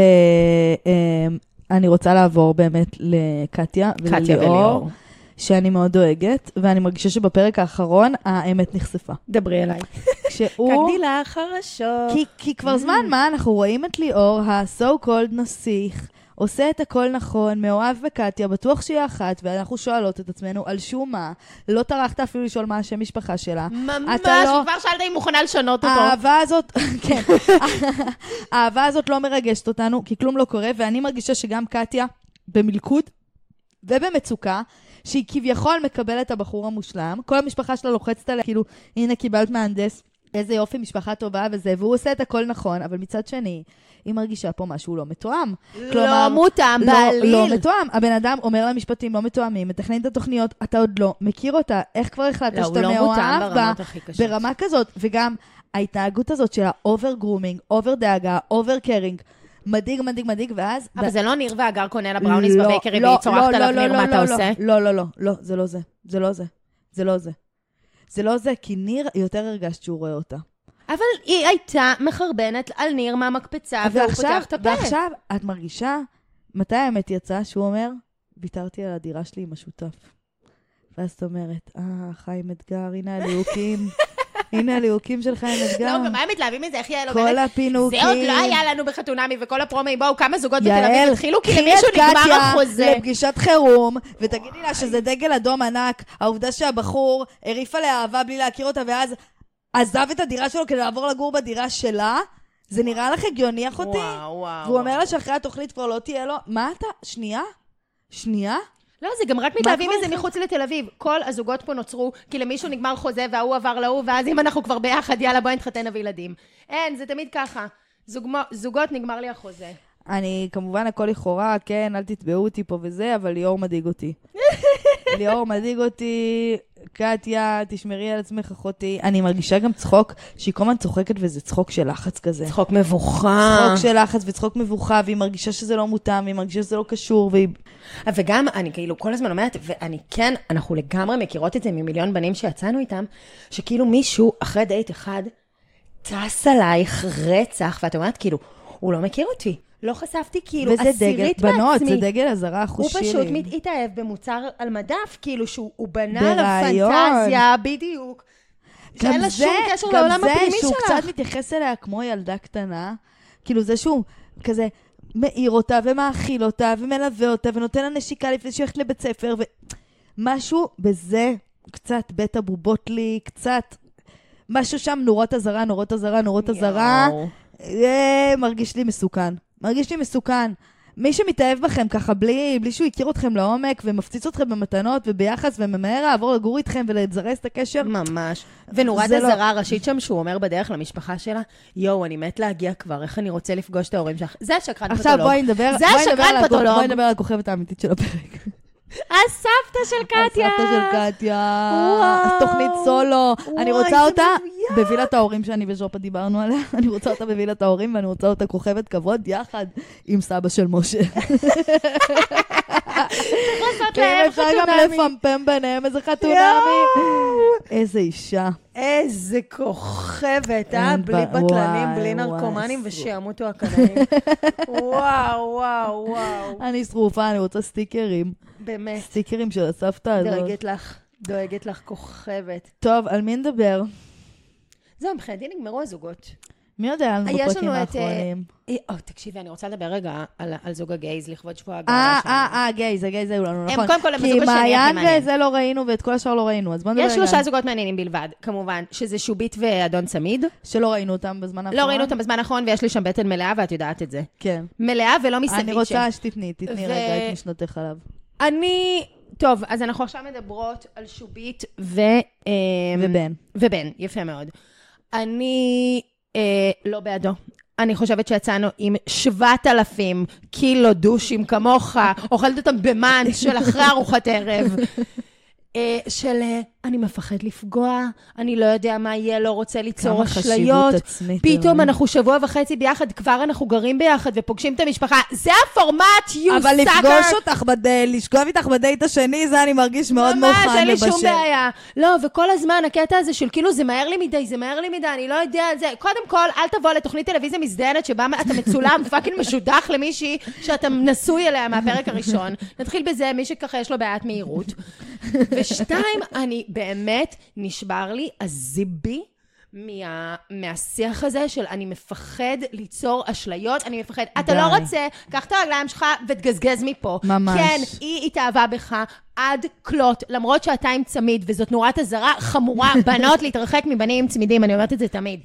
ובכל זאת, היא רוצה, אז כן, כן, אהבה זה משחק של סיכונים. אתה מסתכל על הלב שלך, מסתכל על הלב של האחרת, אחר, אבל וואלה. ותביני באיזה עונה אנחנו נמצאים, שהוא הגבר הכי נורמלי כרגע בתוכנית. וואי, אלוהים, אלוהים, שהוא כרגע הגבר, אלוהים. זה המצב הליהוקים העונה. זה מצב הליהוקים העונה. שהוא הליהוק הטוב ביותר כרגע. ועוד פעם, עוד פעם, תסמין תל אביב, חמור מאוד, שהיא שווה פי בעצם 9,000 ממנו. כן, אבל ו- אבל ו- היחס הוא הפוך. וגמורה, גמורה אחריו. וגמורה שלולית של מצפז מה אחריו. יהיה עם זה? מה מה יהיה זה? יהיה עם החוסר שוויוניות? נמאס, נמאס. אדריכלית, יפהפייה, לבושה מהמם, מלכה, מצחיקה, כלבת שיער מושלם, הכל שם זה. ואפרופו זה, והיא גמורה ממכינת שורוס, היא גמורה.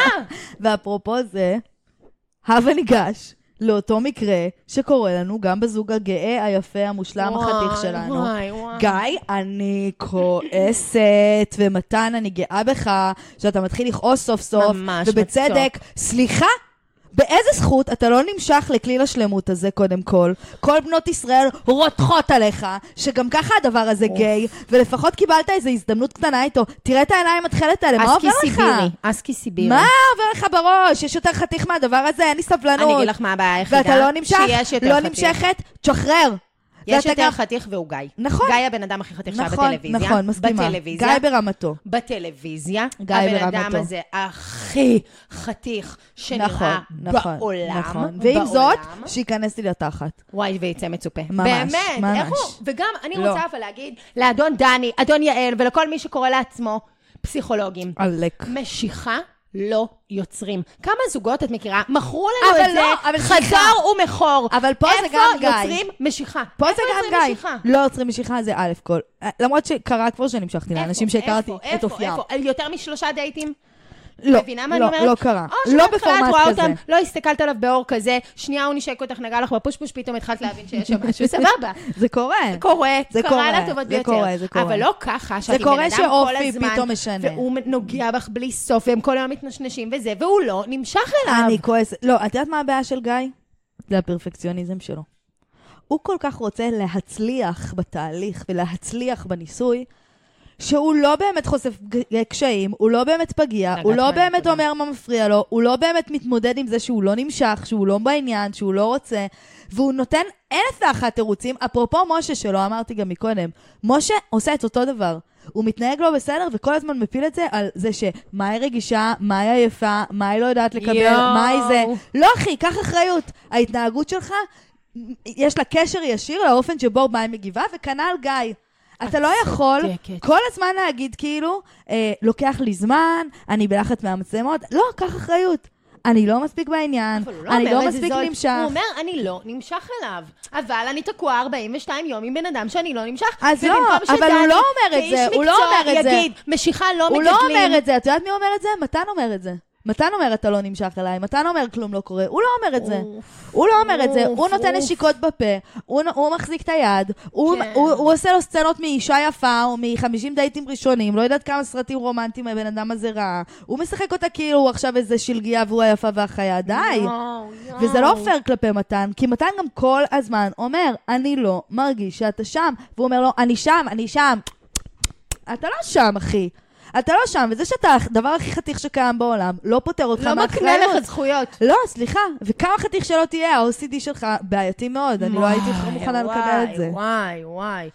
פחד ומת- אלוהים. ואני גאה במתן שהוא, שהוא כאילו שם מתן שם פרק גבול, אחרון, שהוא זה שם. גבול ואמר, וואלה, מגיע לי שיעור פריי, ואחי, ואתה צודק. מגיע לך שיעור פריי לך, אתה הדבר היפה ביותר שנראה, אתה, שניכם, באמת, כמו שג'ופה אמר, מלח פלפל. כל אחד יפה בתחומו. וואי, אבל באמת, אני חושבת שאנחנו חייבות וחייבים להפסיק לשקר לעצמנו על זה שמשיכה זה דבר נרכש. אני חושבת שזה משהו בזוגיות שתמיד מדברות עליו, על האם אני אצליח להתאהב בו, האם אני אצליח להימשך אליו. ולא, אין מה לעשות. בתוך כל המנגנון הזה, יש גם משהו כימי. יש גם פשוט, משתחרר שם איזשהו הורמון, ואת כאילו, את, את מרגישה... ברור, בגלל זה כל הקונספט הזה הכי מטומטם בעולם, כי כאילו, הרי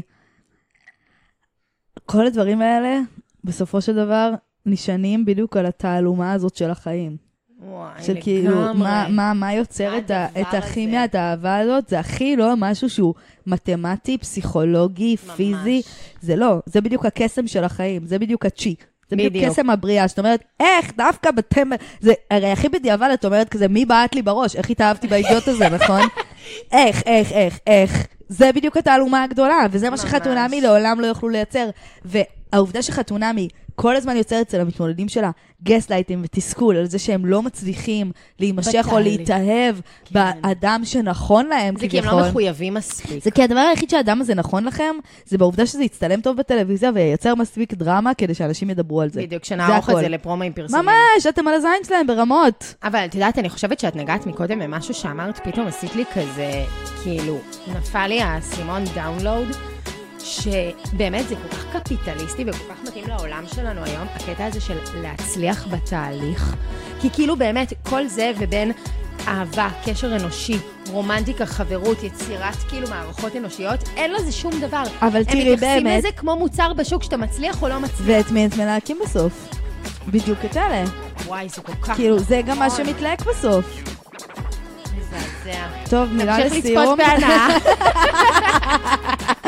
מילה לסיום. סטובונית. מסר אה, לאומה. אני אומרת אה, צוערים, ערכים. מה המילה שלך לסיום? המילה שלי... חתולים. המילה שלי לסיום היא, כן, אני אקח חתולים. חד משמעית. העקבות שמצוירות עליהן. חתולים. כדי שתוכלי לדרוך עליי. עד ותה הלב. בפינג'אן. תודה. שקראת לי יפה שלי. תודה לסתיו ארנון, יקירתי. חבר'ה, אנחנו היינו חלק מהפודקאסט Talk of Shay, פודקאסט על מערכות יחסים, דייטים, סקס, מגדר, אני בכל האפליקציות, Talk of Shay עם F אחת בפודקאסט בעברית, ובכל הרשתות החברתיות, Talk of Shay עם שני F'ים, הכל באנגלית, הכל פודקאסט. see you guys, תעשו לייק, subscribe, תירשמו, תדרגו, יעריך את זה מאוד, שלחו לחברים, נתראה בפרק הבא, ביי!